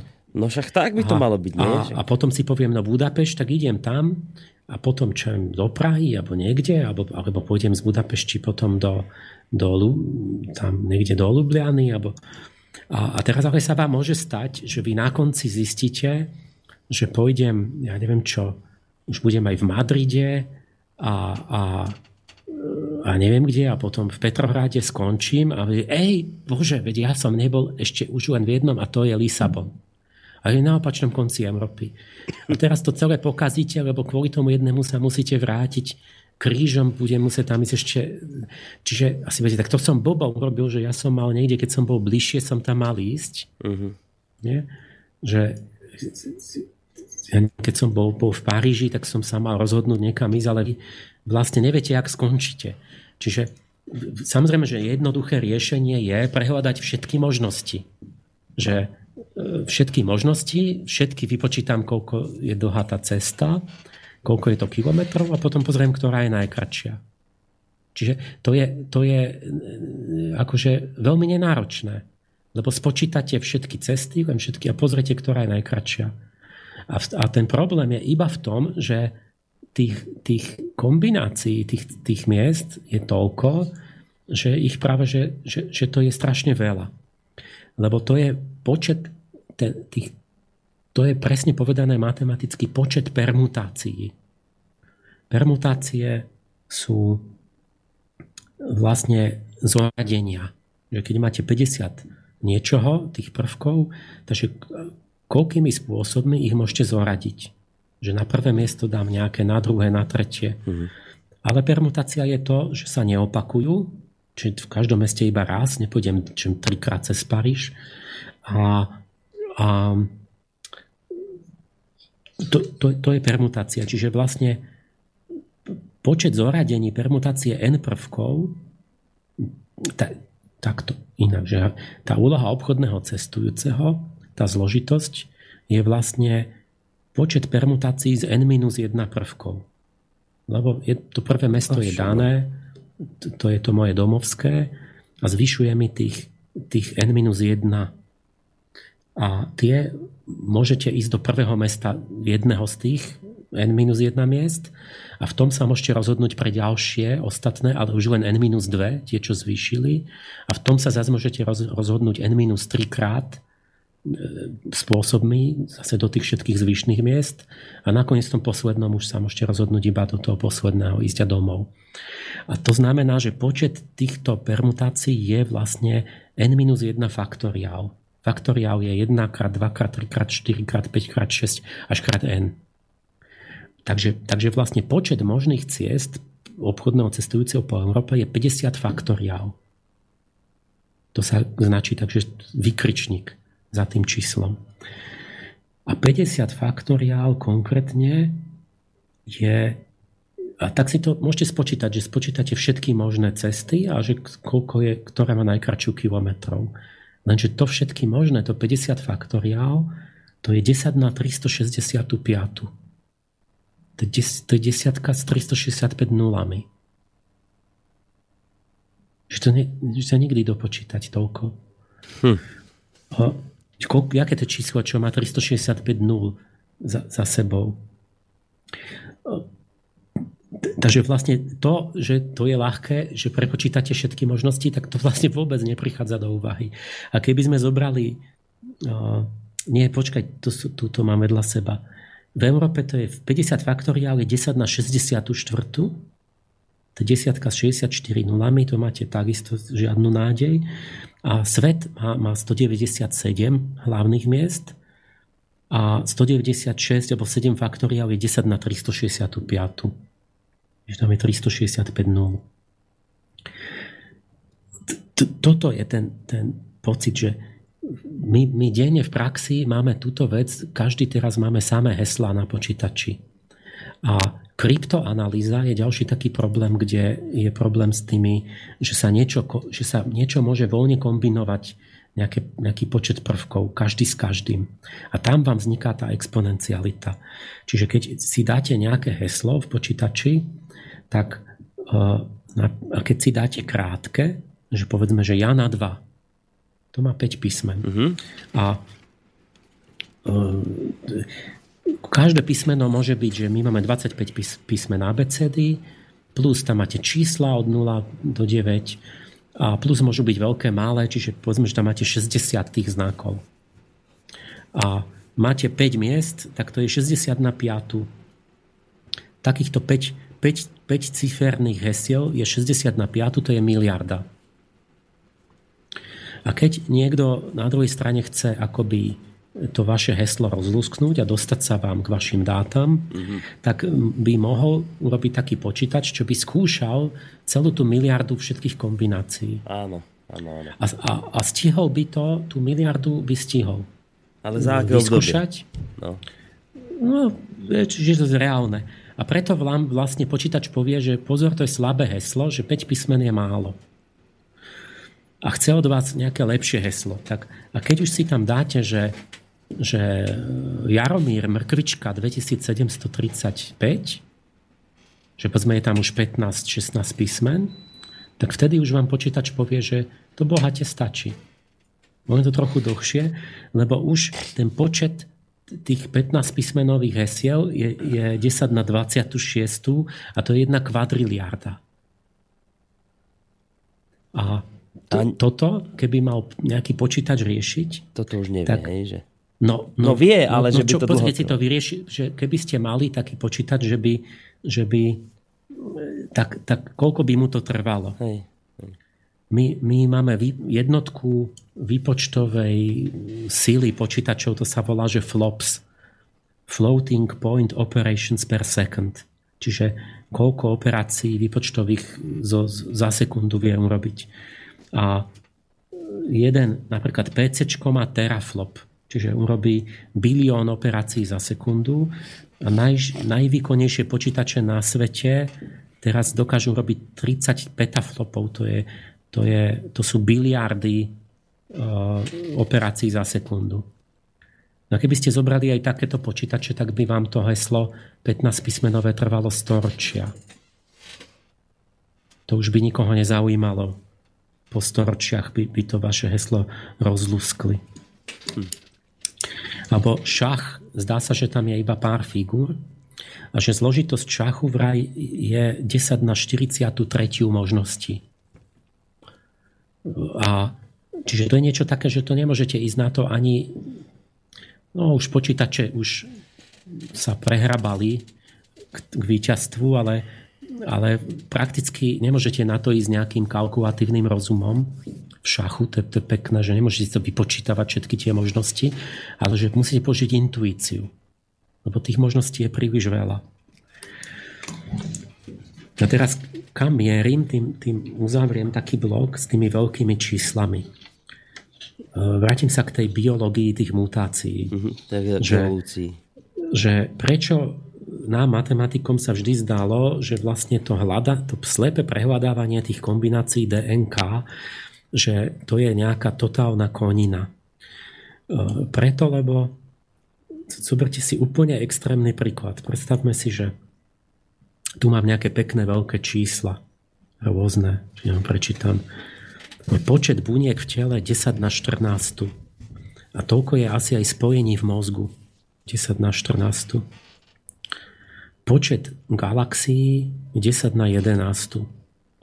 Počet hviezd v každej galaxii sú viem, stovky miliárd hviezd, tak je 10 na 22 hviezd, pokiaľ vieme vo vesmíre našom. A tu som mal počet, dobre, to je počet hviezd 10 na 22, ale počet atomov vo vesmíre je 10 na 80. A počet tých najmenších častíc ako fotóny, fermióny a tak je 10 na 90. Vek, ves, vek vesmíru je, 4, je 10 na 17 sekúnd. A Planckov čas, či to je najmenšia možná jednotka času, v ktorej sa môže niečo udiať, mm-hmm. je 10 na minus 44, to je septiliontina sekundy. A teraz si predstavte takýto, takúto predstavu, že, že mám prehľadávať tie všetky možnosti toho, všetky kombinácie DNA, že či sa dá s nimi žiť úspešne. Tak urobím to tak, že to pridelím, že každému fotónu a fermiónu vo vesmíre dám za úlohu, aby za jeden plankov čas, za tú septiliontinu sekundy, vyskúšal jednu kombináciu DNA, že on mm-hmm. bude jedným zvieraťom, ktorý vyskúša, že či bude úspešný a či zvyťazí mm-hmm. na nejakú konkurenciu a tak. To je, to je blbosť, nie? lebo fermion nie je zviera, na to potrebujete mať miliardy atomov, aby ste mali celé zviera a za ten Plankov čas, za tú septiliontinu sekundy určite nemôže zistiť, že či bol úspešný v živote a či sa rozmnožil a vychoval deti a tak. Ale kľudne si to takto urobme krajná možnosť, že by všetky Hej. najmenšie častice vo vesmíre za najkratší fyzikálne možný čas dostali jednu by, možnosť. By po celé trvanie vesmíru za tých 10 na 17 sekúnd by nerobili nič iné, len by skúšali kombinácie DNA, mm. že či sú vhodné na prežitie. Mm. Čiže by som úplne všetko zamestnal od začiatku vesmíru po dnes, či koľko by vyskúšali možnosti? Koľko to vyšlo? Kde to mám? Čakajte, kde, neviem. 10 na 134 kombinácií by vyskúšali. A tých kombinácií toho DNA je koľko? Keď zoberieme ľudský genom, má 3 miliardy bázových párov. Tých, tie bázy sú 4. Adenín, cytozín, gvanín a tymín. Čiže tam sú, tam sú 4 možnosti. Na jednom mieste môžu byť 4 aminokyseliny a je tam reťazec 3 miliardy tých aminokyselín. To znamená, že ideme permutovať 3 miliardy prvkov, pričom máme 4 tie stavebnicové, mm-hmm. 4 farebné mm, ako stavebnicové prvky a ideme robiť kombináciu 3, 3, 3 miliardový reťazec. To je 4 na 3 miliardy kombinácií. Čiže a toto je viac ako 4, hneď zistíme prečo, lebo tam ešte sú aj varianty tých adenínov a tak. Čiže my máme číslo, kde máme 10 na 3 miliardy, toto je číslo s 3 miliardami nul, počet kombinácií, ktoré máme vyskúšať. A to hovorím len o ľudskom genome. To ešte sú všelijaké iné zvieratá, čo majú inú dĺžku genomu aj dlhšie než človek a tak. a rastliny.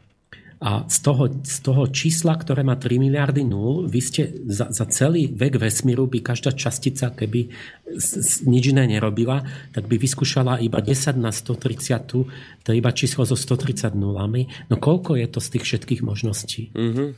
Je to absolútne nič. To ste ani nezačali. To je ako keby ste, to je to isté ako nič. Čiže tie možnosti sa nedajú vyskúšať.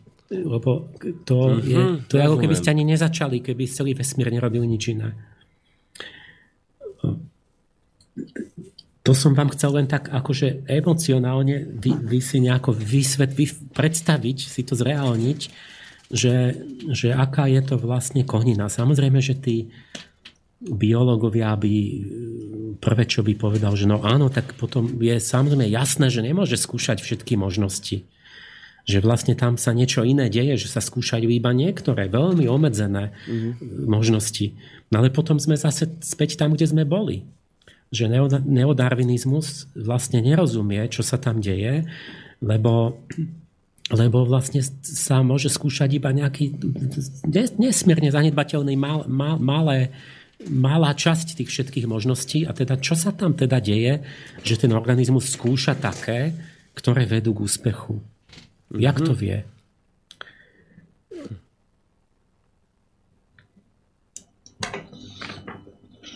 No a tu vlastne vstupuje, to je ten moment, kde, kde vstupuje tá otázka toho duchovná, toho idealizmu, že stále sa vznášala tá otázka, že môže slepý stroj bez úplného vedomia, tým, že e, tam šrotuje úplne naslepo nejaké možnosti, ktorých je neúnosne veľa, že môže on dospieť k takej kvázi akoby múdremu a tak rýchlo, že, že niektoré tie organizmy tak rýchlo nájdú to riešenie, že oni by to vlastne, keď to majú stihnúť prežiť ako druh, tak veľmi rýchlo mutujú múdro. Mm. Uh-huh. A, a že čo, čo sa tam deje, to úplne vôbec nezodpovedalo tej neodarwinistickej predstave. A tu, tu v klasickej fyzike to vlastne nebolo ani nejak možné, ale teraz sa tu otvorila vlastne te, tá kvantová fyzika otvorila miesto pre ducha v hmote. Je to nové, že, že predtým tam ne, nebo, nemal miesto, lebo ten, ten, alebo pre Boha, že tí katolíci, podia, jak, jak krempasky, že sa urobilo miesto pre Boha. Vďaka tomu, že fyzika prešla z deterministickej k indeterministickej k tej, k tej, k tej, kde bolo všetko jednoznačne dané tými rovnicami kauzálnymi, k tej neurčitosti Heisenbergovej a tak. A predtým, sme ten slávny stretnutie Laplasa s, Na, s Napoleonom, kde, Napoleon, kde Laplace vymyslel tú svoju nebulárnu teóriu vzniku formovania slnečnej sústavy.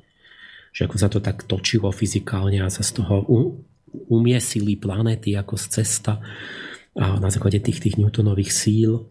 A Napoleon sa pýta, že a Sire, alebo majstra, že a kde tam máte Boha v tom? A ten Laplace mu odpovedá, že ako Sire, že mm, Boha som nepotreboval, že bol nadbytočný. Ale ten, ten Laplace vlastne odpovedal ešte veľmi decentne, sa vyhol. On, mu ne, on keby povedal pravdu, on musel Napoleonovi povedať, že Sire, nie že som ho nepotreboval, ale ja tam pre Boha v tých Newtonových rovniciach nemám miesto, ja ho tam nepustím. Mm-hmm. On, on tam, tam nie je premenná pre Boha, že plus B alebo krát B. A proste to, v tej deterministickej fyzike to muselo ísť podľa tej rovnice a Boh, keby aj tam bol vedľa, tak by nesmel do toho strchať prsty. Čiže tam, tam ako keby ten, ten model fyziky nedovoloval, že nejaké vedomie alebo niečo. To, to sa zdalo, že to nejde. A teraz tá kvantová fyzika má normálne tú premennú, tú, tú neurčitosť kvantovú, že keby tam bol nejaký duch, povedzme ľudský duch, alebo Boh, alebo niekto, alebo tí moji archanieli, tak oni by mali normálne priestor, tam majú to okno, ten priestor, kde by mohli riadiť, cez ten kvantový chaos by mohli riadiť ten, tie molekuly a tak, e, tak že, by, že by neporušovali fyziku Čiže vy, vy ako duchovná bytosť teraz v rámci tejto novej fyziky by ste mohli usmerňovať e, makro tie, tie udalosti. E, tak, že normálne ste súčasťou tých rovníc a že to proste nie, nie, nie je v tom spor. A len musíte ešte zarátať tú, teó- tú teóriu chaosu a tzv. ten efekt motýlých krídel, tá, tá, aby ste prešli z toho mikrosveta do makrosveta, že aby som vedel vedomím ovplyvniť ten, ten jeden fotón alebo elektrón, tak jak v tých rádinových experimentoch ukazovali, že to naozaj človek vedomím vie odkloniť ten elektrón. A e, aby som to preniesol na nejaké veľké efekty, tak by som musel byť tak inteligentný, tak šikovne ten elektrón v právej chvíli niekde tam odkloniť, že E, že by sa uplatnila tá teória chaosu, ktorá je o tom, že vlastne limitne mikroskopicky malé zmeny môžu za určitých okolností byť v takom tom, tom bode bifurkácie, že, oni, že celý ten systém sa začne vyvíjať iným smerom. Celý ten makrosystém. Takže vychýlim, ja neviem, svojim vedomím nejaký elektrón v mojom mozgu alebo niekoho mozgu a, a on sa celý uzdraví pretože sa to celé začne, celý ten biologický systém sa, sa začne vyvíjať inak, iným smerom, že celé sa ako by ste výhybku prehodili na tej mikroúrovni. Takže vznikol nám priestor pre, pre, pre to, že by aj do tej evolúcie mohol nejako vstúpiť, keby bol nejaký inteligentný duch alebo, alebo bytosti, tak by, čo keď oni by, zasa, by mo, zasahujú do tej evolúcie čo keď ovplyvňujú tie mutácie kvantovo? To, to je tá otázka, že celá toho, toho nového duchovného realizmu, že áno, že evolúciu vidíme, že je, musíme to priznať, aj církev to priznáva, mm-hmm. ale tí, tí noví mysliteľi hovoria áno, ale teraz vlastne my máme priestor, my veríme, ale toto je oficiálny postoj aj pápežov, že evolúcia je pravdivá. Darwin vyhlásil, že to nie je len hypotéza, že to je naozaj sná teória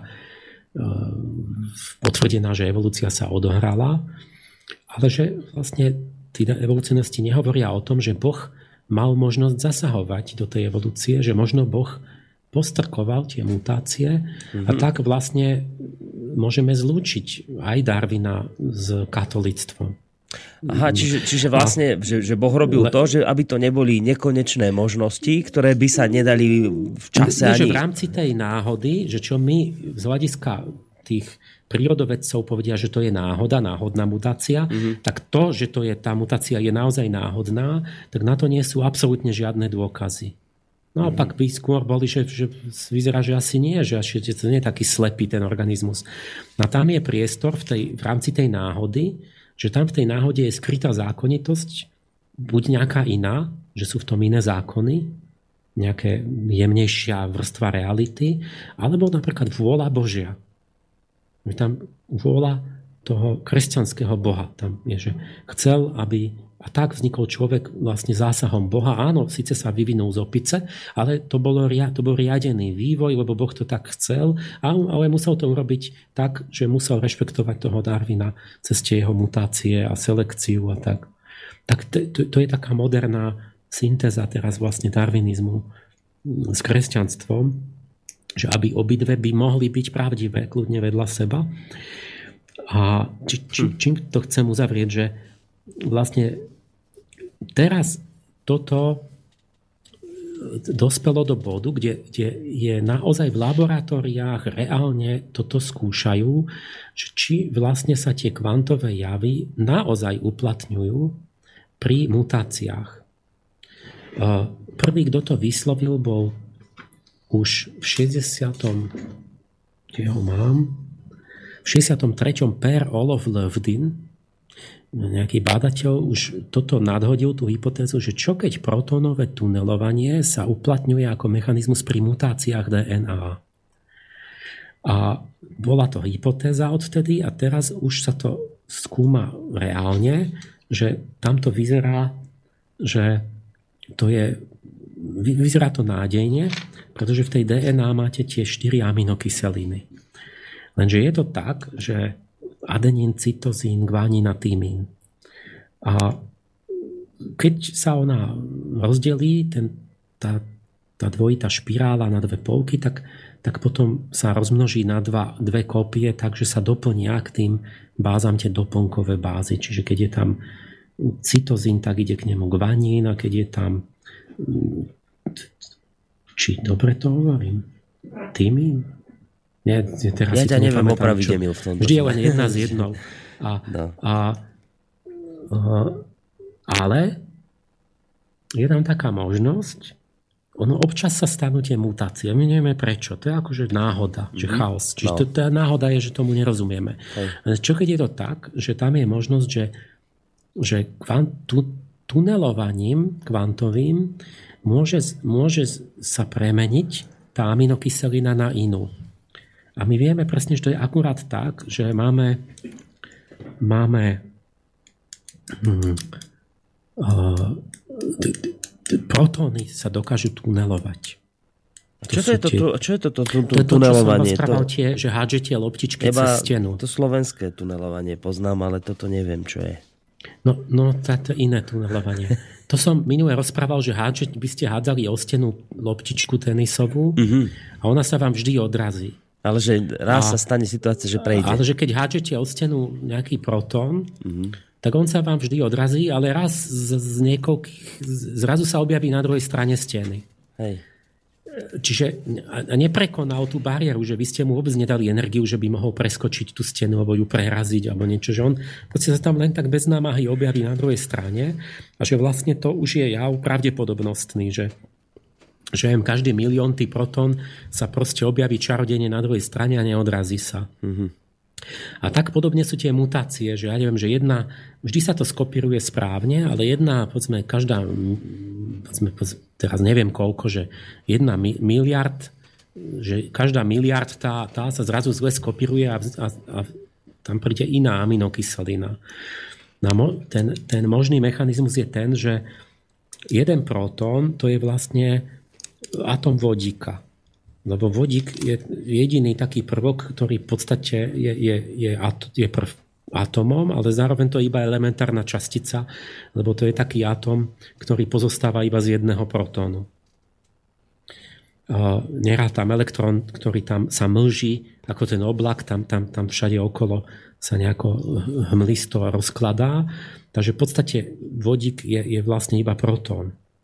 A, a tak vlastne, keď sa jeden protón pretuneluje odniekaďal niekam, tak vlastne vám máte novú molekulu, lebo, lebo máte vodík, sa vám niekde zmizne a ten atom vodíka sa vám objaví inde.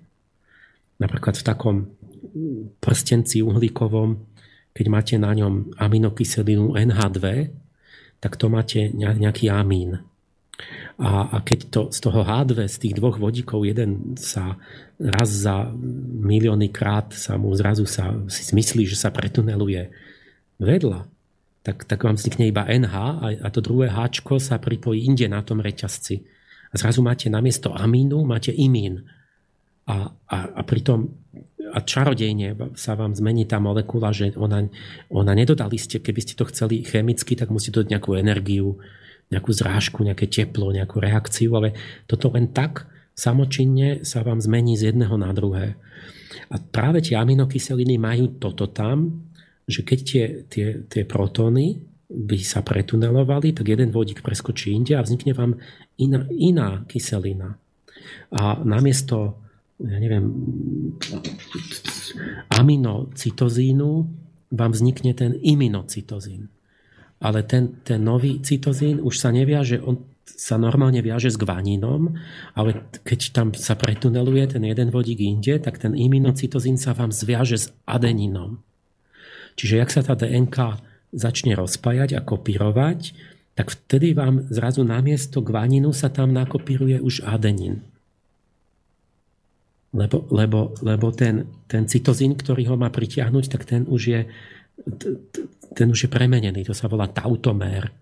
Tautomér je vlastne akoby tá istá molekula, len akoby pretunelovaný ten vodík na iné miesto.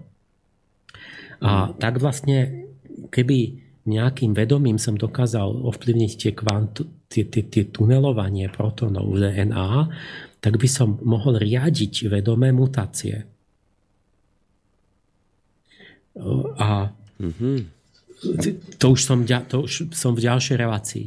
Ale že teraz vlastne zistujú, a ne, som po, počúval nejakého badateľa, že hovoril, že no a my sme sa rozhodli to vyskúšať, lebo vyzerá, že to takto by to kľudne mohlo ísť, že vďaka kvantovému tunelovaniu môže dochádzať k tým mutáciám, čiže už by sme vlastne tušili, že to nie je z neznámych dôvodov náhodných, ale mm-hmm. že mhm. to má nejaký mechanizmus. Mm. A tak sme sa rozhodli to vyskúšať normálne v skúmavke, že či dokážeme ovplyvniť frekvenciu mutácií tým, že budeme ovplyvňovať toto kvantové tunelovanie.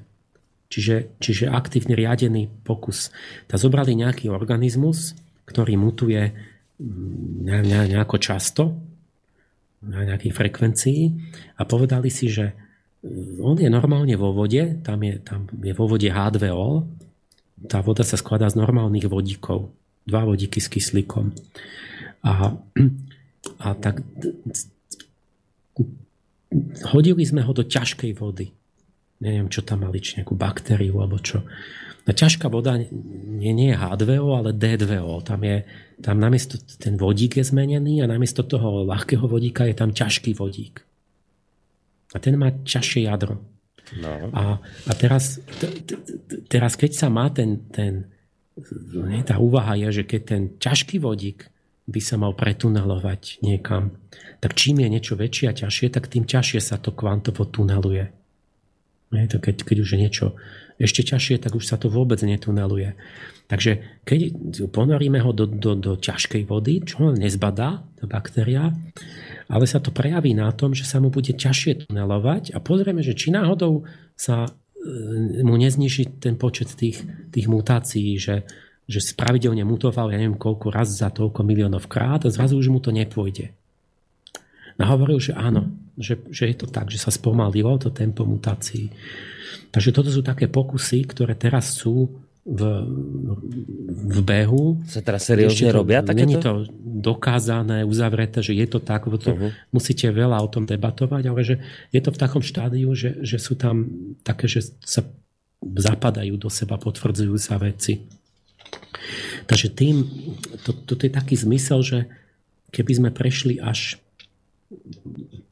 na budúce prejdeme do tej kvantovej psychológie, že či teda to nejaké vedomie riadi, tak áno, mohlo by to.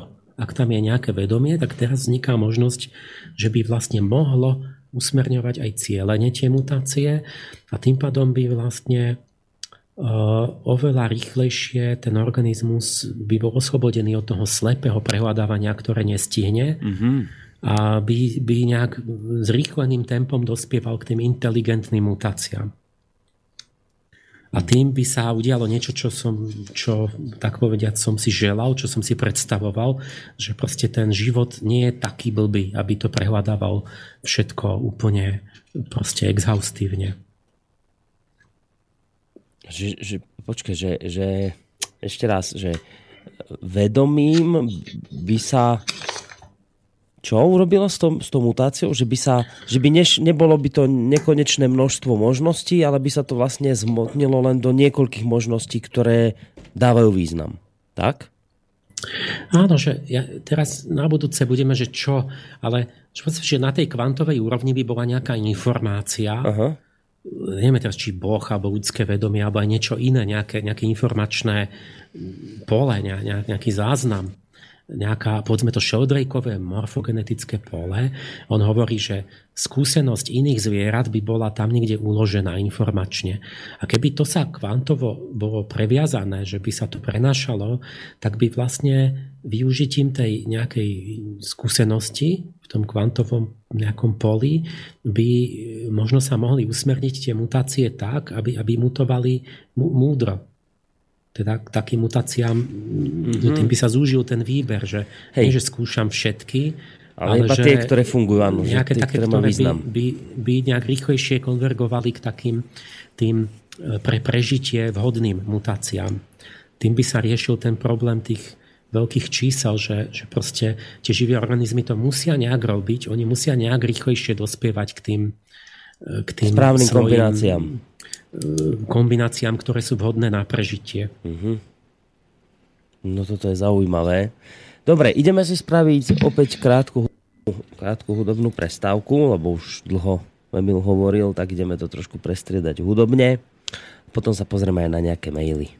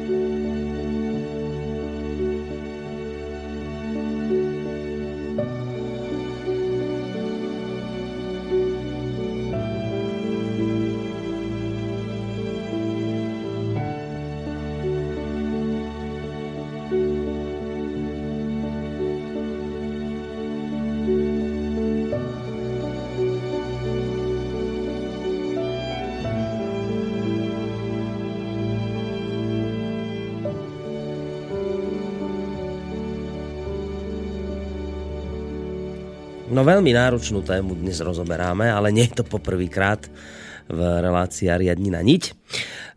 Pozerám, že máme takú hodinku do konca relácie, ktorú by sme kľudne mohli vyplniť aj množstvom vašich e, mailových otázok, možno telefonických, keď hovorím o telefóne 048 381 0101, aj keď teda netvrdím, že ešte Emil nebude chcieť možno niečo dodať, ale skôr ako mu dám slovo, tak ešte taká technická vec, že na maily môžete písať na studiozavinačslobodnyvysielac.sk No a hovoril som, že sa aj na nejaké pozrieme, ktoré prišli. Môžeme dať teraz nejaké maily, Emil?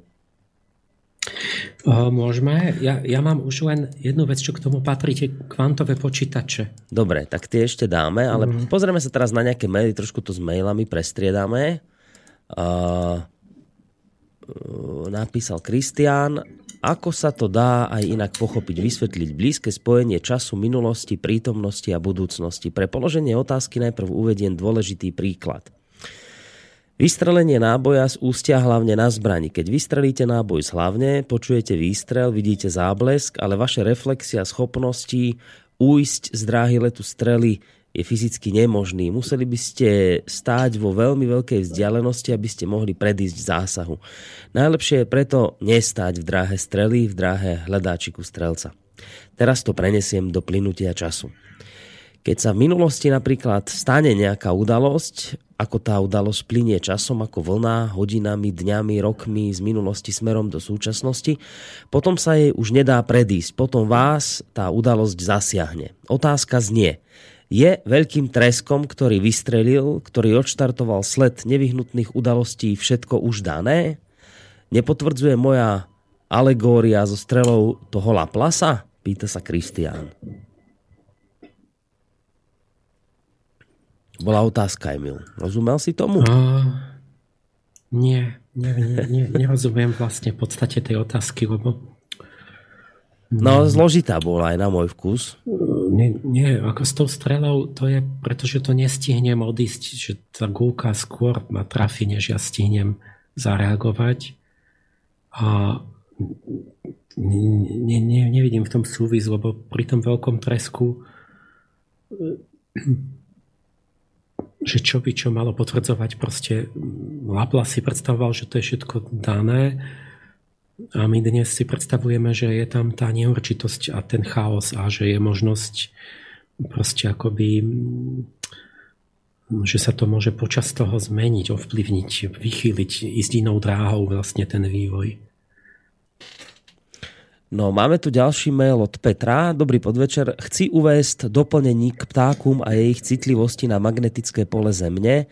Dnes už se tomu nikto nemôže diviť. Objevem kvantové magnetorezistence, teda GMR, Giant Magnetoresistance, sa otevřela cesta na veľmi citlivé senzory v polovodičích. V roce 2007 za tento objev byla za objev udelená Nobelová cena. A koukám na bežné integrované obvody pro elektronické kompasy, ktoré sú založené práve na GMR.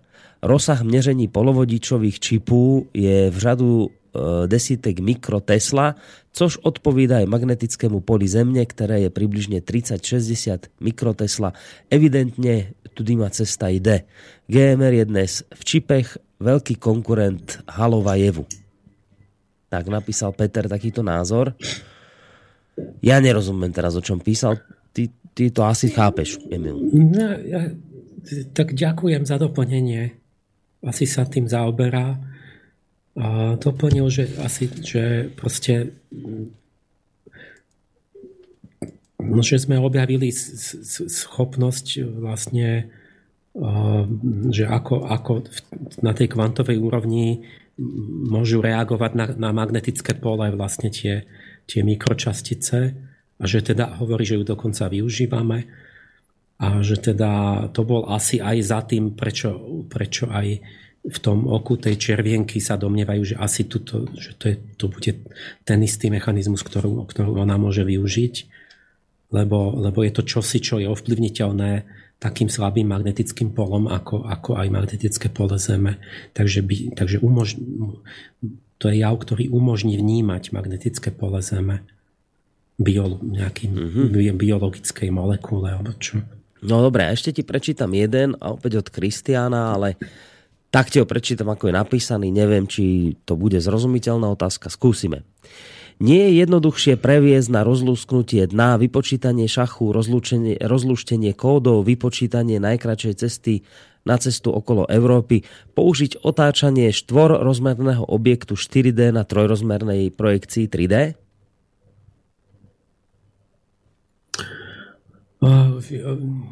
Ako? Nie, to by mi musel vysvetliť, že, že, že jak to myslí, jak, jak, jak to chce No, Kristian, ak buď zavolaj a vysvetlí, lebo toto je naozaj také dosť ťažko pochopiteľné z tejto otázky. Prípadne ešte napíš mail a doplň tú otázku nejako, lebo z tohto, čo si tu dal, je to naozaj dosť náročné. No dobre, pozerám ďalší mail tu zatiaľ, teda nemáme na adrese studiozavinačslobodnyvysielac.sk, tak môžeme ešte pokračovať teda v tejto téme. Hovoril si, že k nejakým počítačom sa chceš ešte dostať. O akých počítačoch si to hovoril? No, to je taký, to som ešte mal pripravené, že vlastne, keď sa vrátime k tej fotosyntéze v tom chlorofile, tak vlastne tí, čo písali o tom, hovoria, však vlastne ten chlorofil to prirovnali ku kvantovému počítaču, že vlastne tam úloha bola nájsť cestu cez ten labyrint tej molekuly a ten elektrón akoby nonchalantne vyrieši akúsi úlohu podobnú tej úlohe obchodného cestujúceho, že nájde zrazu rovno ten, tú najkrajšiu cestu niekam zo strašne veľa možností. A že vlastne vďaka tomu, že je najprv v tom, v tom kvantovom neurčitom stave tej superpozícii a že vlastne teda tá, ten chlorofil funguje ako kvantový počítač, ktorý rieši tie NP ťažké problémy. To je na tomto zaujímavé. Tak som sa trošku vrátil, som sa pozeral na tie kvantové počítače, že, mm. že čo, čo to je. Bo to je tiež taká vec, že to tiež ťažko, po, ťažko pochopíme je, kvantový počítač je ako teoretický koncept, ako myšlienka, to začalo v 80. rokoch, že začali uvažovať o tom, že ako by sa teoreticky dali robiť výpočty s nejakým počítačom, kde by sa využili kvantové javy na tie bytové operácie, čiže to previazanie, superpozícia tých častíc a ich previazanie. A nejaký Manin, aj ten Feynman bol jeden z nich a Deutsch, nejak ste začali to ako prvý, ako na papieri teoreticky. A v súčasnosti, že práve v decembri minulého roku, to je otázka posledných rokov, že my už ich máme fyzicky.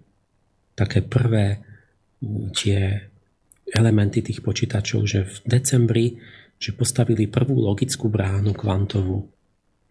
Nejaká firma D-Wave, že má prvý funkčný počítač, ktorý môže robiť nejaké minimálne výpočty, ja neviem čo, 5 a 5, ale nejaké, niečo také, ale už to ako fyzicky skonštruovali. A ťažké je to, tá konštrukcia je ťažká, to bola otázka, že či sa to dá zrealizovať akoby konštrukčne, lebo musíte urobiť akoby z tých kvantových mikrojavov pomocou nich nahradiť to, čo, to, čo v normálnom počítači je, ja neviem, z čoho to tam je, z nejakých elektromagnetických proste prvkov, že proste tie, tie logické brány a pamäte a ja neviem, či pamäť, ale tá, ten procesor vlastne, tam, kde sa robí ten výpočet. A, a pri tých kvantových javov je to také, že to je veľmi, veľmi krehké, citlivé, že stačí, že to nejako ovplyvní niečím, že tam bude nejaká vlhkosť alebo teplo alebo niečo to ovplyvní, tak sa vám to akoby vymaže, zrúti. Vlastne tá, tá prepojenosť tých častíc sa, sa pokazí alebo tak. Čiže veľmi akoby je to krehké, ale že teda už skonštruovali nejaké a teda tvrdia, že do 2020 že to, to sme blízko, že už vlastne keď to v princípe vyriešia, že by mohli začať stavať už nejaké také počítače už ktoré naozaj aj niečo budú počítať. E, hovoria, že vyriešili teraz aj ten problém, že je možné kvantové počítače robiť von Neumannovou architektúrou, čiže to je taká istá, ako máme teraz počítače, že sú tam oddelené vlastne procesor, pamäť, program, že, že to máte oddelené a to navzájom ten program riadi procesor a ten čerpa z pamäte informácie a tak. A Čiže to je nejaký výskum, ktorý beží a financujú to vlády a vojaci. A samozrejme, že vojaci, jeden z tých problémov, kvôli ktorému to chcú, je kryptoanalýza, to je to, to, to, to lúskanie tých hesiel. Lebo to je tá vec taká, taká zaujímavá v tom, že či ten kvantový počítač dokáže urobiť prielom, čo sa týka tých principiálny zložitostný prielom v tej, tej schopnosti vypočítavať, že mohol by napríklad ten kvantový počítač vypočítať tie NP ťažké problémy v reálnom čase, čo normálny počítač nemôže, lebo narazí na fyzikálne hranice. Mm-hmm. No tam sa zdá, že to by bolo niečo ne, ne, ne, neskutočné proste by sa tie, tie MP problémy exponenciálne by sa dali riešiť v, no, v, skutočno, v skutočnosti, čiže v reálnom čase. No tam sa zdá, že to by mohlo aj ísť. Lebo, lebo čo, na čom je založený ten počítač? Čím sa to líši? Že v normálnom počítači sú byty. Ja neviem, čo v tých bytoch to sú nejaké, nejaké preklapajúce sa magnetické póly, alebo čo to tam je. Alebo elektrické. A tam máte, neviem, 8 bitov tvorí 1 byte. A Čiže to to je reťazec 8 bitov a každý z nich môže tam byť 0 alebo jednotka. A máte vlastne také jedno písmeno, jedno Ačko, Bčko, Cčko, jedno písmeno ABCD je zakodované 8 bitmi v jednom bajte. Ale v normálnom počítači môže jeden bit byť iba v jednom, v jednom čase, iba v jednom stave. Proste v, ne- v každom okamihu tam môže byť buď nula alebo jednotka. Mm-hmm. A nemôže byť súčasne v 500 stavoch, alebo nemôže byť naraz 0 a 1 v tom byte. Čiže vy, keď máte, sme jeden procesor, tak nejaký 16-32 bitový, tak tam máte rád 32 bitov. A to, to je jedno číslo, povedzme nejaké veľké, desatinné. A teraz v jednom okamihu môžete pracovať iba s tým jedným číslom. Čiže keď riešim nejaký exponenciálny problém, kde, kde sú tie strašne veľa kombinácií, tak idem po jednom a vždy riešim iba jeden ten prípad a potom za ďalší zlomok sekundy ďalší prípad a tak. A teraz ale ten kvantový počítač, že ten nemá tam bit, bity, ale ten tam má kubity. že kvantum bit nazvali, že to je kubit s kvečkom, kv, kv, kvubit. Mm-hmm. No a ten, ten kubit jeden, tak tam nie je len, že tam je buď 0 alebo 1, ale že ten je v tej kvantovej superpozícii, že vy neviete, že v čom sa nachádza a on sa nachádza naraz vo všetkých, naraz, naraz v oboch stavoch. On, on je v stave tej neurčitosti, že tam je, buď tam je 0 alebo 1, zatiaľ tam není nič. Takže kvantový kubit je v oboch stavoch naraz a kvantový kubajt, ktorý má n bitov, tak ten vlastne je v 2 na n stavoch stále. V jednom okamihu je naraz v 2 na n tu stavoch. Lebo všetky tie jeho byty sú, sú v oboch stavoch. A, a, a neviete, kde je, kde bude. A potom urobíte s tým nejaký výpočet asi tam nejako vy, využijú tú previazanosť tých častíc. Takže, to, takže mám z toho pocit, že to je také ako keby ako keby sa využilo, že v tom kvantovom vesmíre už máte akoby takú tú, to, to pole, ktoré ako keby si bolo naraz vedomé alebo rátalo so, so všetkými možnosťami. A potom urobíte ten na, na konci ten kolaps, že niečo, na niečo sa ukážete a poviete, že toto. A teraz to celé skolabuje, celý ten systém do jedného z tých riešení. Čiže ten kubit vám na konci výpočtu skolabuje do jedného reálneho bajtu, z toho kvantového bajtu do normálneho bajtu, kde už sú konkrétne nuly a jednotky v, nejakom, nejakej kombinácii. A to môže byť ten výsledok. Že to môže byť výsledok toho, že ale, ale tam niekde sa akoby ten systém mohol rátať s tými 2 na n, čiže so všetkými možnými stavmi.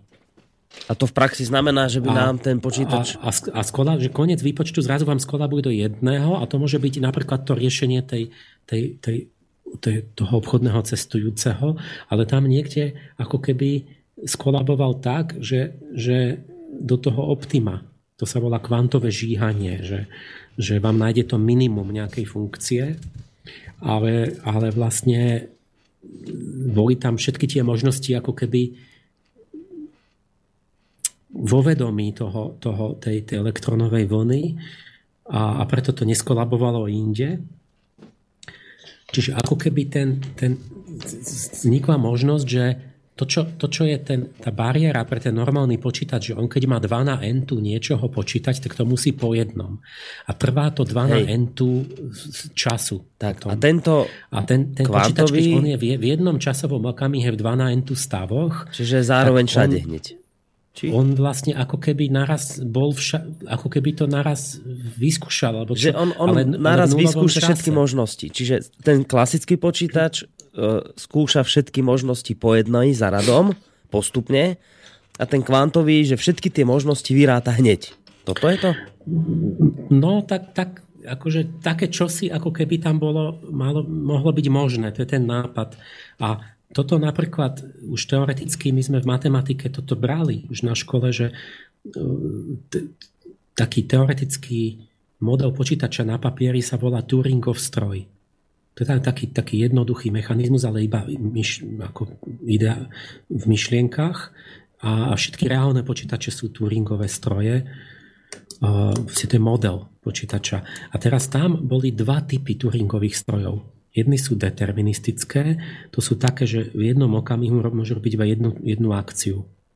A druhé, druhý typ strojov, ktoré sme uvažovali, sú nedeterministické Turingové stroje. A to sú také, že, že v jednom okamihu, keď má na výber, tak môže ísť oboma smermi a tam má na výber, tak zazide všetkými smermi, že ako keby teoreticky fiktívne, že by, že by, že by naraz robil všetky tie akcie e, v každom bode, kde sa môže rozhodnúť, sa rozhodne pre všetky náraz a všetkých prepočítava súčasne. A to je, tie nedeterministické Turingové stroje, to je, tie sme nevedeli postaviť fyzicky, ale oni teoreticky riešia tie nepolynomiálne problémy v normálnom čase lineárnom. Lebo o tom je ten, povedzme, ten problém toho obchodného cestujúceho, že on v každom meste sa môže rozhodnúť pre nejakých N ďalších miest, ale, ale fyzicky musí ísť iba do niektorého z nich. Ale keby mohol akoby naraz ísť do všetkých a potom sa rozhodnúť zase ísť naraz do všetkých, tak vám vznikne exponenciálne veľa tých, tých No a, a to, toto bol akože teoreticky nedeterministický Turingov stroj a teraz sa zdá, že tie kvantové počítače by možno mohli byť vlastne fyzikálnou realizáciou nedeterministického Turingovho stroja. A tam by to NP ťažké problémy ne, neboli problém. Čiže tam by sa to dalo vyrátať. To, to, čo je tu za miliardu rokov by rátal počítač, tak tento dá hneď. Áno, to by bolo v takom normálnom čase. Teraz otázka je, že toto takto som to ja sa nejak dopochopil do nejakej polovice, proste iba do, do nejakej už, ako taký polo tiež akoby like, čo do toho som nakúkol. A som sa teda dostal tak ďaleko, že som zisťoval, že či si to tí teoretici, tí, čo robia tie algoritmy, potiaľ som došiel, že sú ľudia, čo navrhujú algoritmy pre tie kvantové počítače už budúce a debatujú o tom, že či, tie, že či tá zložitostná trieda, ktorú ten, aká bude zložitostná trieda, ktorú zvládne kvantový počítač. Že či, či zvládne tu tie MP úplné problémy, alebo nezvládne nič nové, alebo čo. A to nazvali, že B, no to je jedno, nazvali, že BQP, že to už som aj zabudol, čo to je, niečo ako kvantová zložitostná trieda. No a oni teda tvrdia, že to nie je zatiaľ jasné, že nevedia, že, že, že, akú, že úlohy akej zložitosti bude schopný počítať ten kvantový počítač. Zatiaľ hovoria, že nemajú také algoritmy, ktoré by, že, ktoré by dokázali na kvantovom počítači riešiť tie nepolynomiálne problémy. Takže to je zatiaľ len fikcia. Ale hovoria, že majú algoritmy, ktoré sú principiálne lepšie než na klasickom počítači, že napríklad nejaký Groverov algoritmus, to riešenie tých NP úplných problémov zrýchli kvadraticky. Čiže už teraz tvrdia, že majú algoritmy, ktoré e, oproti normálnemu počítaču založenému na klasickej fyzike bude tieto, tieto zložité problémy riešiť síce nie v lineárnom čase, ale o niečo rýchlejšie než klasický počítač. Hm. Takže ne, nevieme presne odpovedať, ale vieme, že má ten kvantový počítač nejak, má väčšie možnosti než klasický, v princípe väčšie. Uh-huh. Teda, teda z hľadiska teórie matematickej, nie z hľadiska toho, že, že bude miniaturizovanejší alebo že budú tam behať rýchlejšie tie častice. Toto nič o tom nehovoríme. To je jedno. To on, ako ten algoritmus bude rýchlejší. Ten, ten, ten matematický, tá myšlienka je rýchlejšia. Nie je to, že fyzikálne to tam bude rýchlejšie za o, o niečo. Lebo to je nepodstatné v porovnaní s, tými, s, tou, s tou teoretickou akoby rýchlejšou triedou. Takže vieme, že tam sú nejaké možnosti, ktoré sú mimo možností klasických počítačov, ale nevieme presne povedať ešte, že ako presne bude to urýchlenie. Mm-hmm. V každom prípade vojaci, ktorí chcú luštiť naše kódy a hesla, tak tí vedia, že majú do toho investovať, lebo keby náhodou, tak sa im to určite bude hodiť. Mm-hmm. Dobre, môžeme na mail ísť? Mm. No, tak dáme mail najskôr od uh, Petra. Uh, počkaj, nie Peter. Uh, kde to máme? Tu.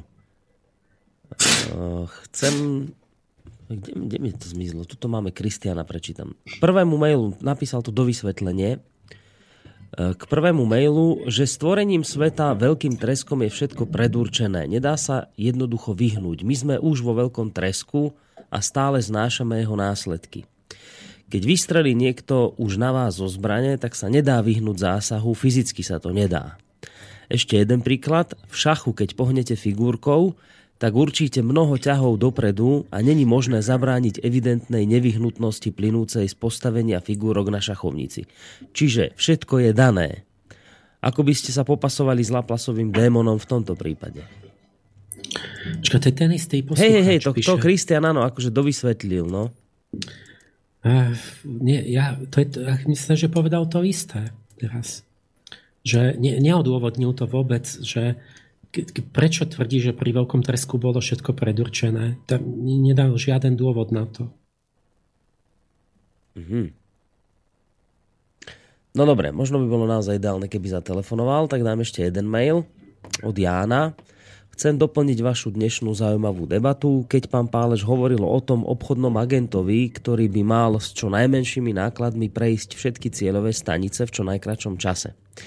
Dávnejšie dozadu som videl dokumentárny seriál v televízii, v ktorom skúmali mravce a ich schopnosť nájsť vždy najkračšiu cestu medzi rôznymi bodmi.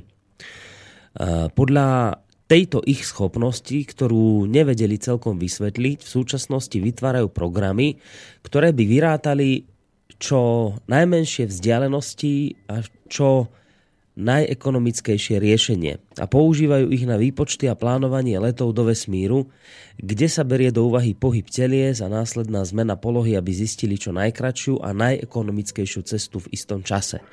Môže byť táto schopnosť mravcov akýmsi vnímaním kvantového sveta a okamžitého vyhodnotenia? Pýta sa Ján. S tými cestami do vesmíru to, to ne, ne, nepoznám, neviem, čo má na mysli. A s tými mravcami, ako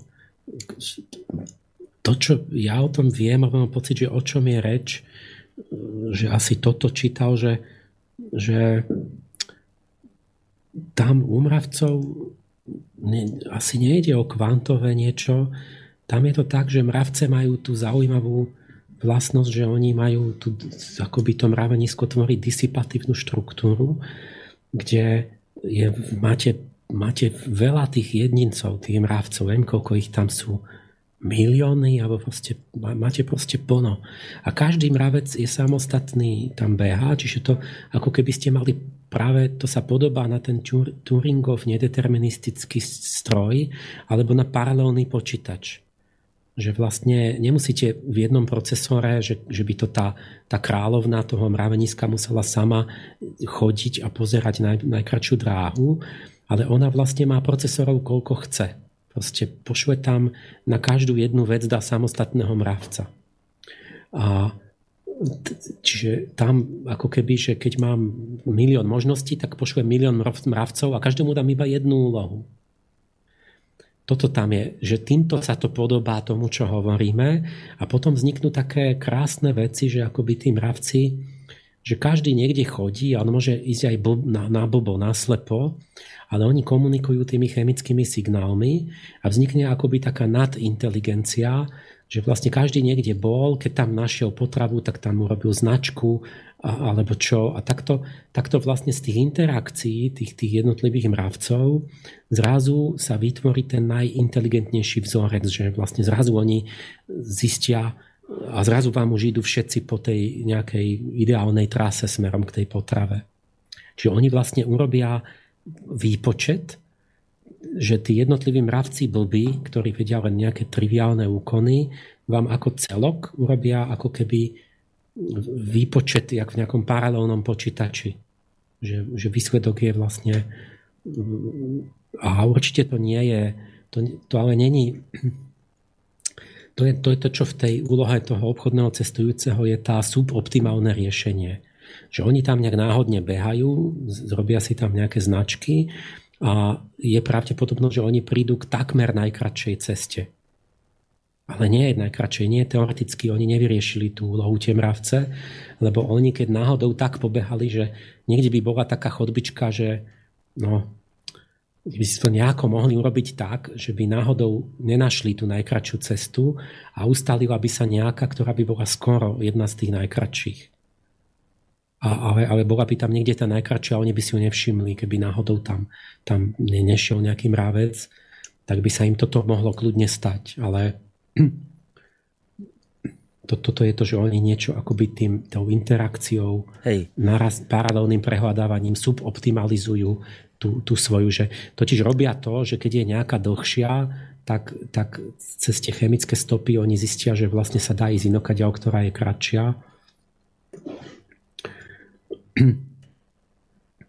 Dobre. Toto mám myslím, že toto o tých mravcoch, Hej. akože takto to súvisí. Dobre, mám tu vidím ďalšie maily, ale urobíme si teraz opäť, mám, ostane nám asi taká polhodinka do konca relácie, tak si dáme opäť krátku hudobnú prestávku a potom pôjdeme na vaše maily. Ešte pred pesničkou chcem zopakovať e, mailovú adresu studiozavinač.slobodnyvysielac.sk a prípadne číslo 048 381 0101.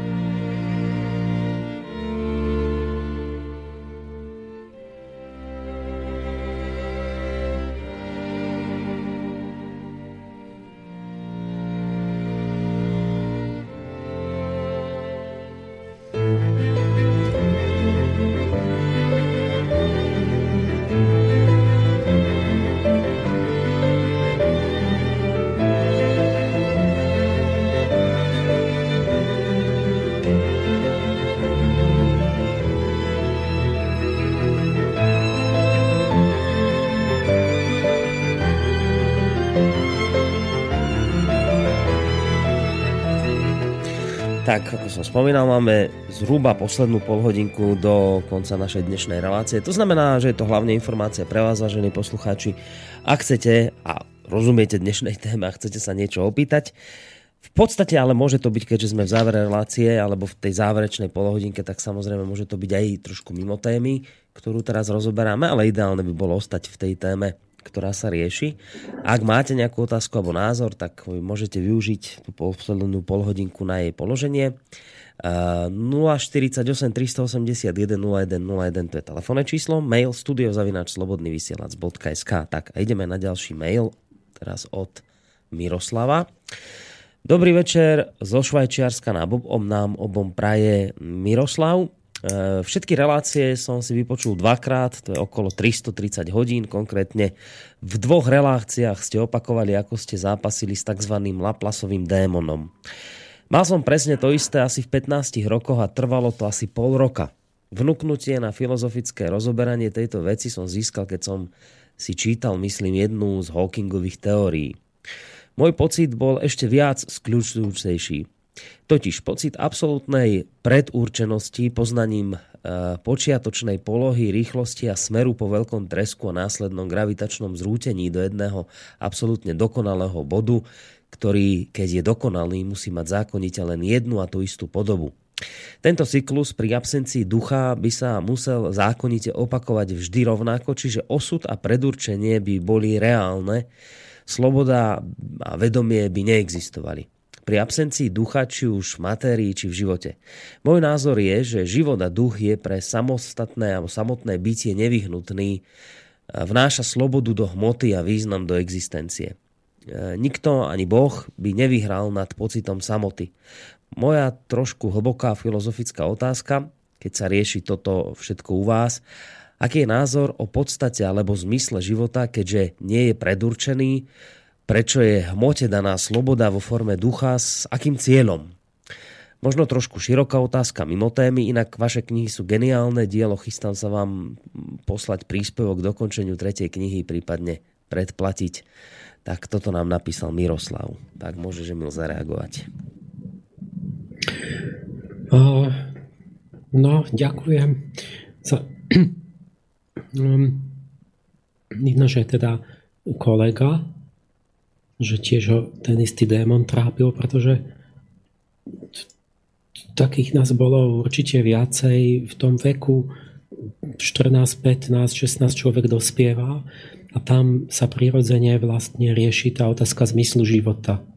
Toto pred mladou dušou vyvstáva a takto to prirodzene súvisí, že keď má mať život zmysel, tak e, a máte prírodovedné vzdelanie, teda v tom čase ešte pred nejakými desaťročiami, tak vlastne si uvedomíte, že veď keď je všetko predurčené a determinované, tak čo znamená zmysel života, keď ja vlastne sa nemôžem nič zmeniť, keď všetko je určené, bolo už, pred, už pri tom vzniku vesmíru, bolo určené, že ako vesmír zanikne znovu, vtedy ešte v tom čase bola teória, že bude kolabovať znovu do seba gravitačne a že bude ten big crunch, čiže po veľkom tresku sa rozpína a znovu spadne do seba do jednej veľkej čiernej diery.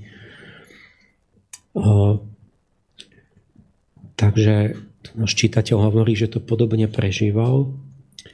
A toto je teda krásne na tej novej fyzike, že sa otvára priestor pre ducha,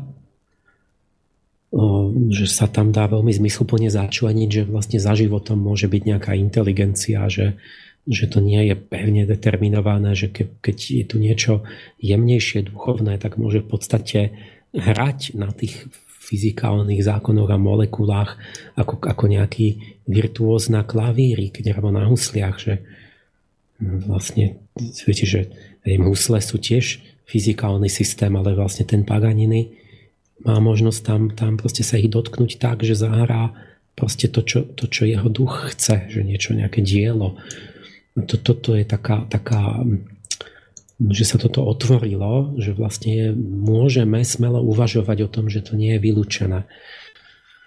Tým ale sme ešte nedostali odpoveď na to, že ako to teda je, že či tam je nejaké duchovno a aké a, a čo, aký má povahu a či tam je nejaký boh a ako zmýšľa a čo teda ako zasahuje do toho stvorenia. To sa len otvorili tie, tie otázky, akoby ten, ten priestor, že to tam môže byť. My, a to sú veci, ktoré mne súvisia s tým môjim výskumom od začiatku, lebo napríklad tie moje synchronicity v biológii, ktoré skúmam, tak to je o tom, že ja som sa sústredil na ten jav, že, že sa synchronne mutujú zvieratá, tie konvergencie takzvané. A ten bol donedávna v úplnom úzadí. Si myslel, že to sú náhody, alebo teda, že konvergencie samozrejme sa uznávali, že nejaké sú, ale že sú iba také, čo sú spôsobené prostredím. Ja vlastne som o niečom inom hovorím, o konvergenciách, ktoré sú synchronicity, že súčasne mutujú rôzne zvieratá, ale z úplne iných prostredí. Toto vôbec biológovia nejak ne, ne, si to ne, ne, nedívali sa na to vôbec. Doteraz, ani doteraz sa na to nedívajú, ale začínajú sa stále viac zaujímať o tie konvergencie a, a tvrdím, že teda im postupne začne dochádzať, že to nie je len tým prostredím. Takže ja vlastne od začiatku sa pýtam na to, že či tam nie sú niečo, niečo jemnejšie, tí archanieli, alebo nejaké archetypy, alebo nejaké polia morfogenetické, čiže tvárotvorné polia, ktoré, ktoré z tých náhodných všetkých možných mutácií vyberajú iba to, že to mutuje proste iba k niektorým veciam. Samozrejme, že to, že to môže mutovať iba k niektorým veciam je dané už, že tam je nejaký genetický potenciál, že tam už, už tie zdedené gény nie sú hociaké, ale už nie, iba nejaké. Ale aj, aj tak je to nevysvetlené, pretože prečo zrazu v jednom čase začne viacero nezávislých línií sa meniť práve takým spôsobom a pritom mohli mutovať aj inak. Tak to, toto podľa mňa ešte otvorená otázka biológie. Ja som začal tým, no tak ja mám obmedzené možnosti, lebo nie som na Harvarde, tak iba tým, že to tak pozor, to čo ja dokážem, že ne, nemôžem tu DNK skúmať, ale z tých dejín vlastne tej paleontológie, že som začal ukazovať, že pozrite, tu sú, tu sú zvieratá a rastliny, ktoré nemajú vôbec nič spoločné návonok, ani spôsob života, ani prostredie a predsa si zrazu vyberú v tom istom okamihu nejakú podobnú premenu. Takže tie mutácie možno nie sú náhodné a možno za tým je nejaký, nejaký ten skrytý iný rád, kde je nejaká zákonitosť, nejaká jemnejšia, nejaká v tom kvantovom, v takom poli, nejaké vedomie, alebo čo. A snažím sa odhaliť, že aký je to rád. A tam vlastne si pomáham, začal som tým, že však toto vlastne už bolo dávno a hovorilo sa, že to sú archanieli, že majú nejaké vlastnosti, že, že, že, že oni tvoria určité typy štruktúr, ktoré sú pre nich typické.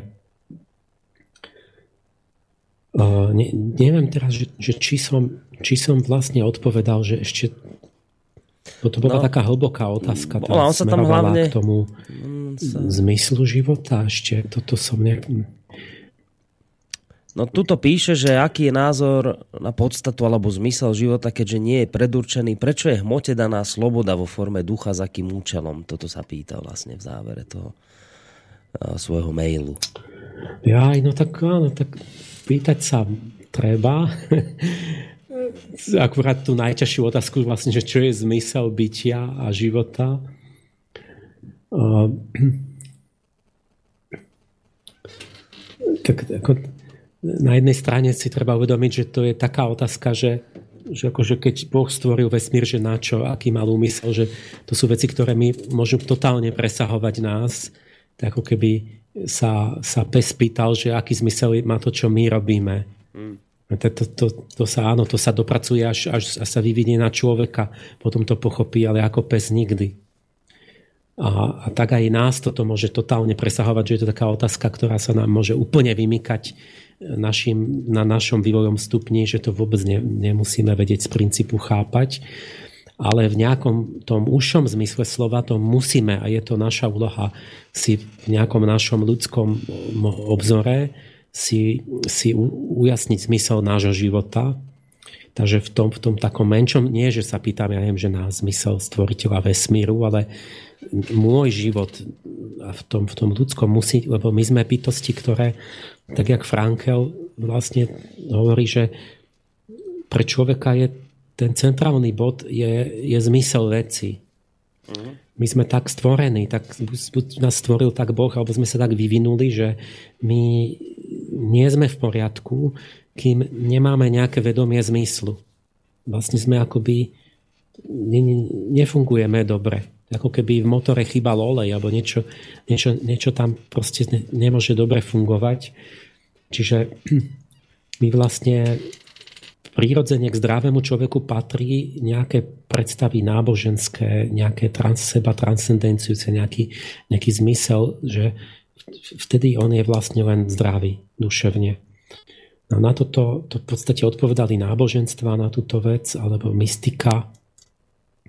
A tam máme proste tie, tie odpovede klasické, že vlastne neviem, že čo, ak by som sa teraz ja mal do toho pustiť tak rýchlo. No počkaj, takto ešte. Že, že vlastne ja takéto tak tá krásna odpoveď je, je taká kres, kresťansko-mystického kresťanstva, že, že, že my sme ako duchovné bytosti, ktoré po, sa vtelujeme a používame tú, tú našu skúsenosť vo fyzickom svete na vývoj tých našich väčšných bytostí, či tie duchovné i podstaty. A, a, a o čom je ten vývoj? Že to je o vývoji lásky. Že my vlastne vyvíjame schopnosť lásky, milovania a, a, a múdrosti a tak, a že, že v tomto sa zdokonalujeme skúsenosťou. No, tro, teraz takto, preruším ťa, lebo máme poslucháča na linke, ktorý vytrvalo čaká, tak dobrý večer. Sa počujeme. Uh, Tomáš z Viedne, zdravím pána Pálesa, zdravím teba Boris. Ahoj, ďakujeme. Uh, ďakujem za príjemnú reláciu. Uh, chcem len možno na odľahčenie povedať príklad tým, že Toparov strieľca galaxiou, neviem, či ste čítali ten príbeh, Uh, to je trilógia v piatich knihách takzvané. A celé je to o tom, Poč, že počkať, vlastne... Ja, ja veľmi slabo rozumiem.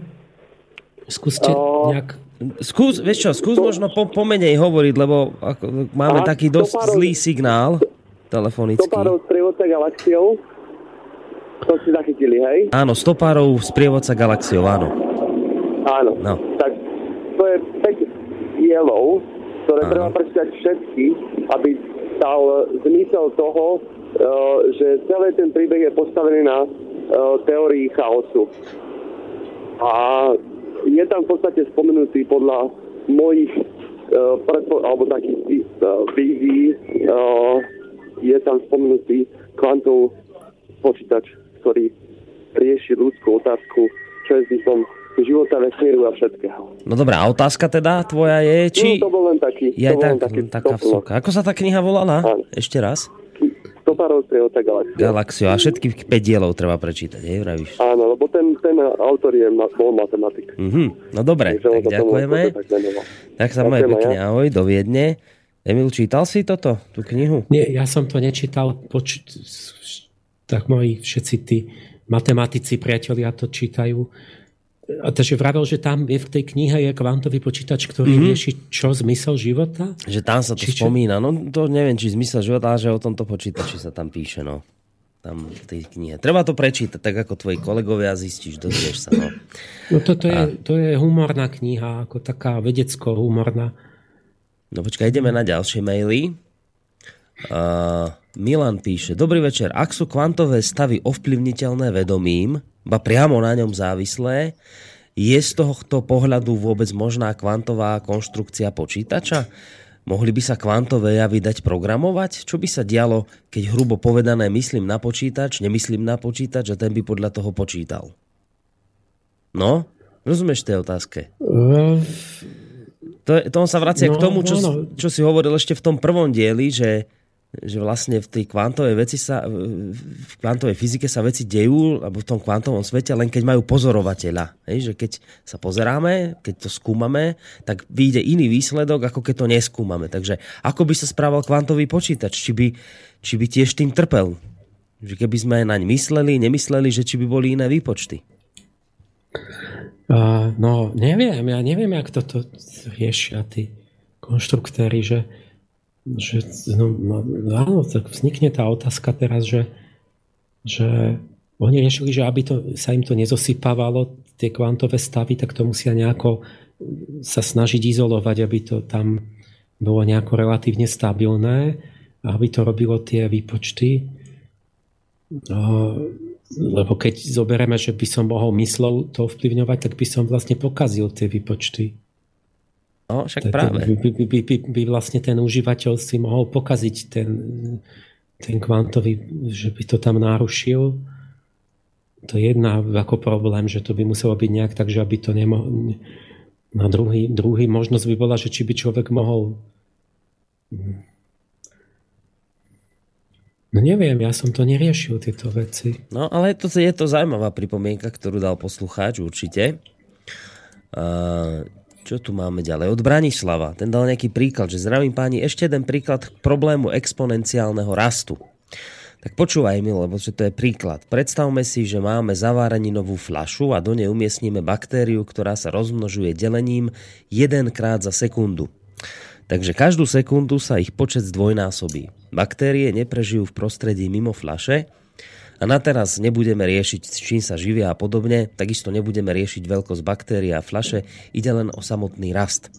Otázka číslo 1. Koľko bude trvať naplnenie flaše doplná, ak už teraz je flaša plná do polovice? A otázka číslo 2. Ak si baktérie uvedomia, že majú problém a nájdu spôsob, ako cestovať mimo flašu, rozhodnú sa, že pôjdu hľadať ďalšiu flašu, ak by na poslednú chvíľu nejakú našli, ako dlho by trvalo, než by naplnili aj tú, keby do nej presunuli polovicu populácie pôvodnej, teraz už plnej flaše. No to bol komplikovaný príklad. Počkaj, čo toto je? A tie baktérie sa delia, nie? Na sa delia jedenkrát za no, sekundu. Keď je polka flaše plná a za sekundu sa rozdelia, tak je plná flaša, lebo sa zdvojnásobia každú sekundu. No, čiže odpoveď je, že na obe otázky napísal Bráňo, že odpoveď na obe otázky je jedna sekunda. Sedí to? No, áno, áno, lebo keď ide o to, jak ona si myslí, že tie jednobunkovce sa vždy delia z jedného na dve.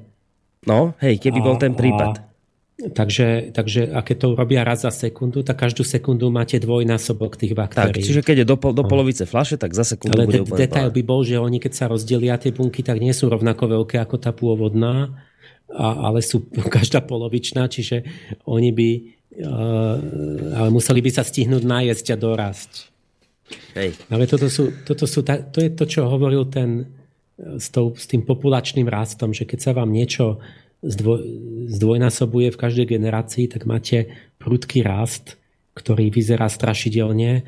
Aj v science fiction filmoch máte, že v laboratóriu majú nejaký organizmus, nejakú jednu bunku, a keď sa to množí, tak, tak zrazu za sekundu sa to, že bum a naplní to celé laboratórium, oni nestihnú ujsť. Že zrazu to narastie tak rýchlo, exponenciálne.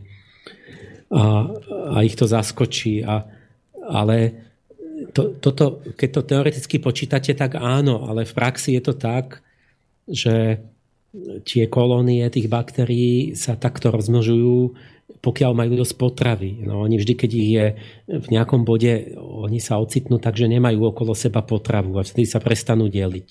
No.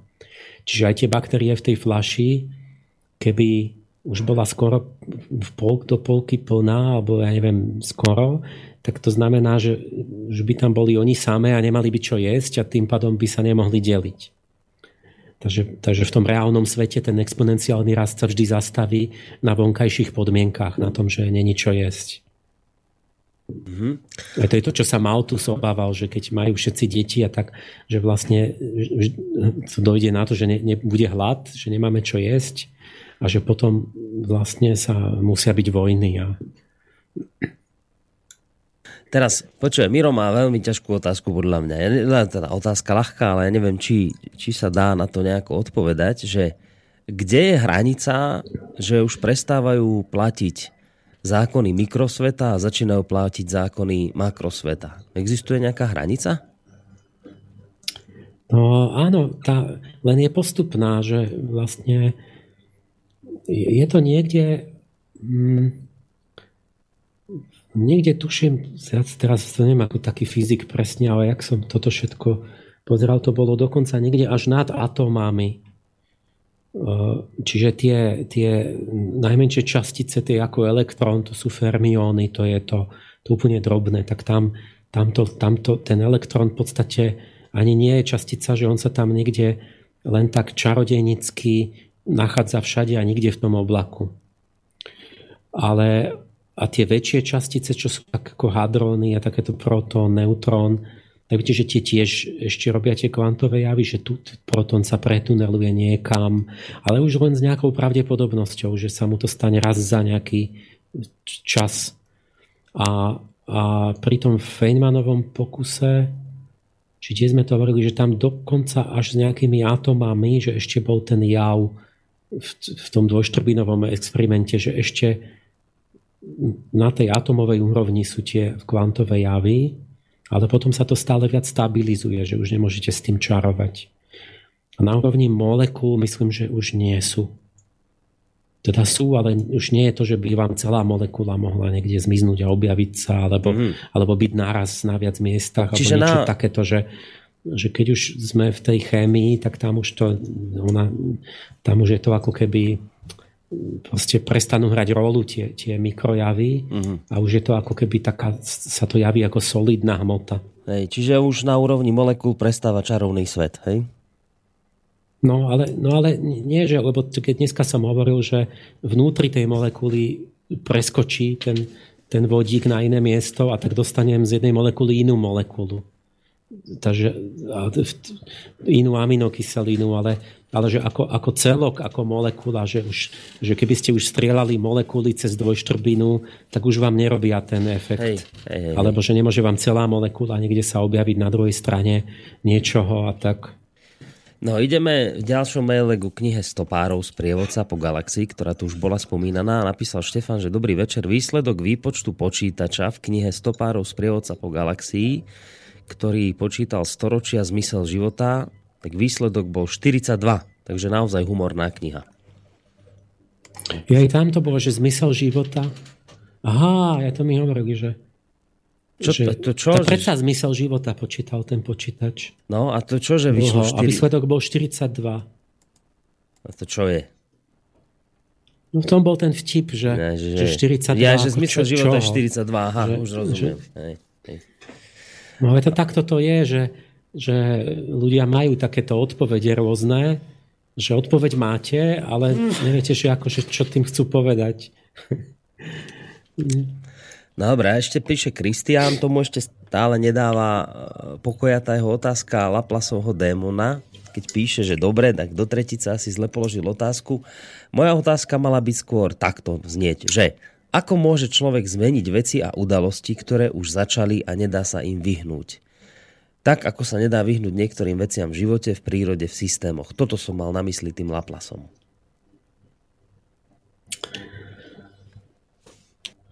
Ešte raz, ako môže zmeniť ako udalosti, môže, sa nedá vyhnúť? Ako môže človek zmeniť veci a udalosti, ktoré už začali a nedá sa im vyhnúť?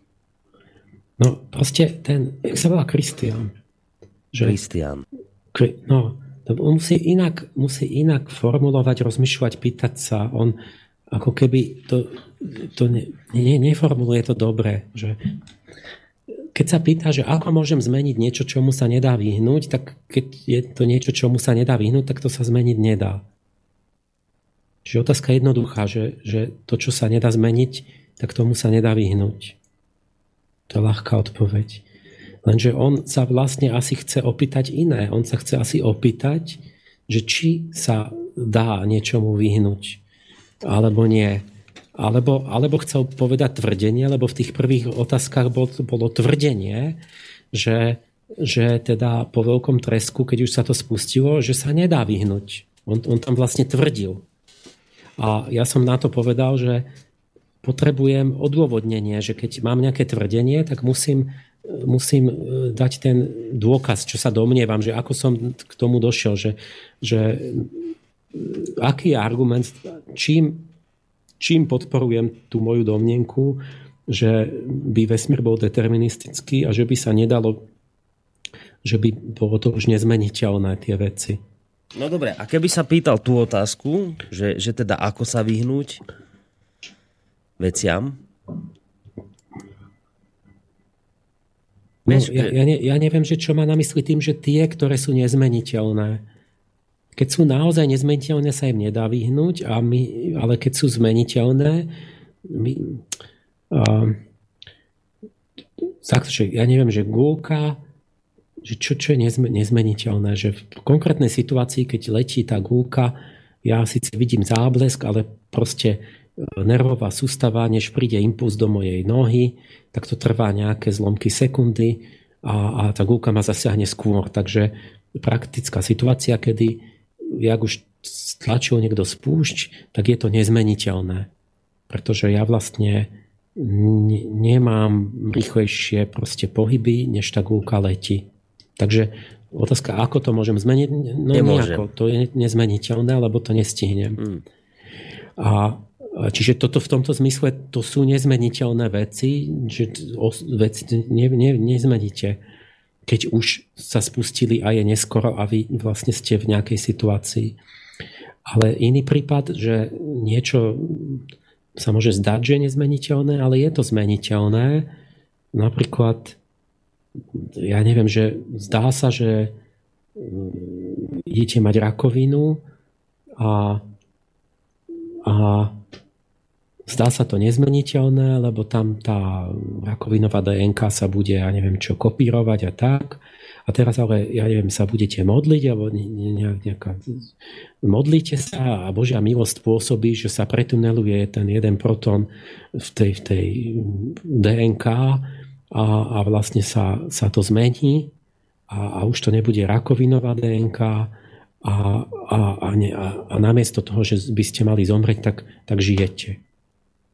Čiže keď, ja neviem, čo si mám vymysleť teraz, ako, ako niečo, čo by sa zdalo, že to by to možno mohlo byť nezmeniteľné, ale dá sa to zmeniť.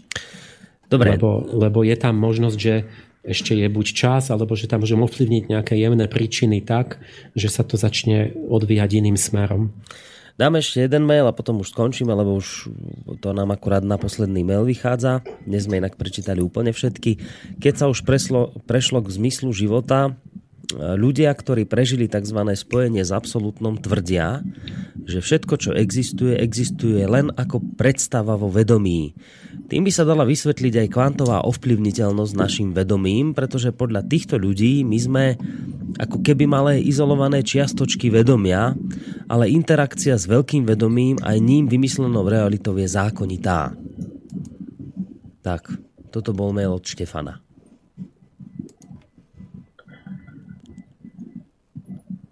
Chceš na to zareagovať, no, Emil? Rádučko, my, my vlastne v tej budúcej relácii to završíme tým, že budeme ako kvantová psychológia, vzťah medzi hmotou a vedomím a tie kvantové modely mysle. Že niekoľko takých modelov máme od odborníkov, ktorí špekulujú pri svojom odbore, navrhli rôzne hypotézy, že ako by mohlo to vedomie interagovať v mozgu a, a, a tak, a či by mohlo to vedomie byť povedzme aj nezávislé od hmoty niekde. A, a niečo si o tom porozprávame, môžem povedať o tom v Indovi, čo teraz chodí kvantový aktivista, ten Amit Goswami, že on tiež ako Ind bol oboznámený určite proste od detstva, že v Indii si to takto predstavujú sme v Šankarovom monizme, že je iba vedomie a v tom vedomí vlastne si to vedomie si ako myšlienku že, že vlastne tá hmota je mája, že to je vlastne akoby nejaká myšlienka iba predstava, ilúzie toho vedomia, že ako keby vo vedomí sa, sa si to vedomie proste vytváralo ten hmotný svet, že to sú ako keby len také zmotnené myšlienky. A on to teda takto tiež spája, že, že, mm, že všetko je vedomie a vlastne my kvantovým spôsobom akoby si zhmotňujeme našu realitu. Od, k tomuto sa na budúce dostaneme mm-hmm. a dokonca chcem povedať ako na záver, že ako ja som nezávisle objavil, teda navrhol určitú vec, ku ktorej Penrose a Hamerov, to sú, Penrose je známy fyzik čiernych dier, oni navrhli presne to isté, úplne nezávisle odo mňa. Mechanizmus, ako by tu duša mohla interagovať proste s, v mozgu so živým organizmom. To, ale to... Neviem, či som odpovedal na tú otázku celkom. Dobre, a však to budeme ale... rozoberať na budúce, nie? Tuto, tieto veci všetky v tej... Kto, tej... kto to bude na budúce tá hlavná téma? V rámci vlastne... kvantovej psychológie. Tak. Dobre, takže záverečná pesnička ešte pred ňou, teda Emil, maj sa pekne. Ďakujeme ti opäť za čas tvoj, za všetky informácie, ktoré boli komplikované síce, ale vidím aj podľa reakcií ľudí, že toto je téma, ktorá mnohých zaujíma, takže verím, že ich tvoje rozprávanie dnes zaujalo. Takže maj sa pekne, ahoj. Pekný večer prajem všetkým. Do tak. počutia na budúce. A lúčime sa samozrejme aj s Martinom Bavolárom z Bratislavského štúdia, ktorému ďakujeme za technické e, záležitosti okolo dnešnej relácie. No a lúčime sa napokon aj s vami, vážení poslucháči. Uh, aj za to, že ste sa zapájali do tejto témy svojimi otázkami, svojimi názormi a za to, že zachovávate, zachovávate tejto relácii vernosť aj naďalej a verím, že to tak aj ostane. Takže majte sa pekne a lúči sa s vami aj Boris Koroni. My sa budeme počuť síce o malú chvíľku opäť, ale už v inej relácii, takže zatiaľ sa majte pekne.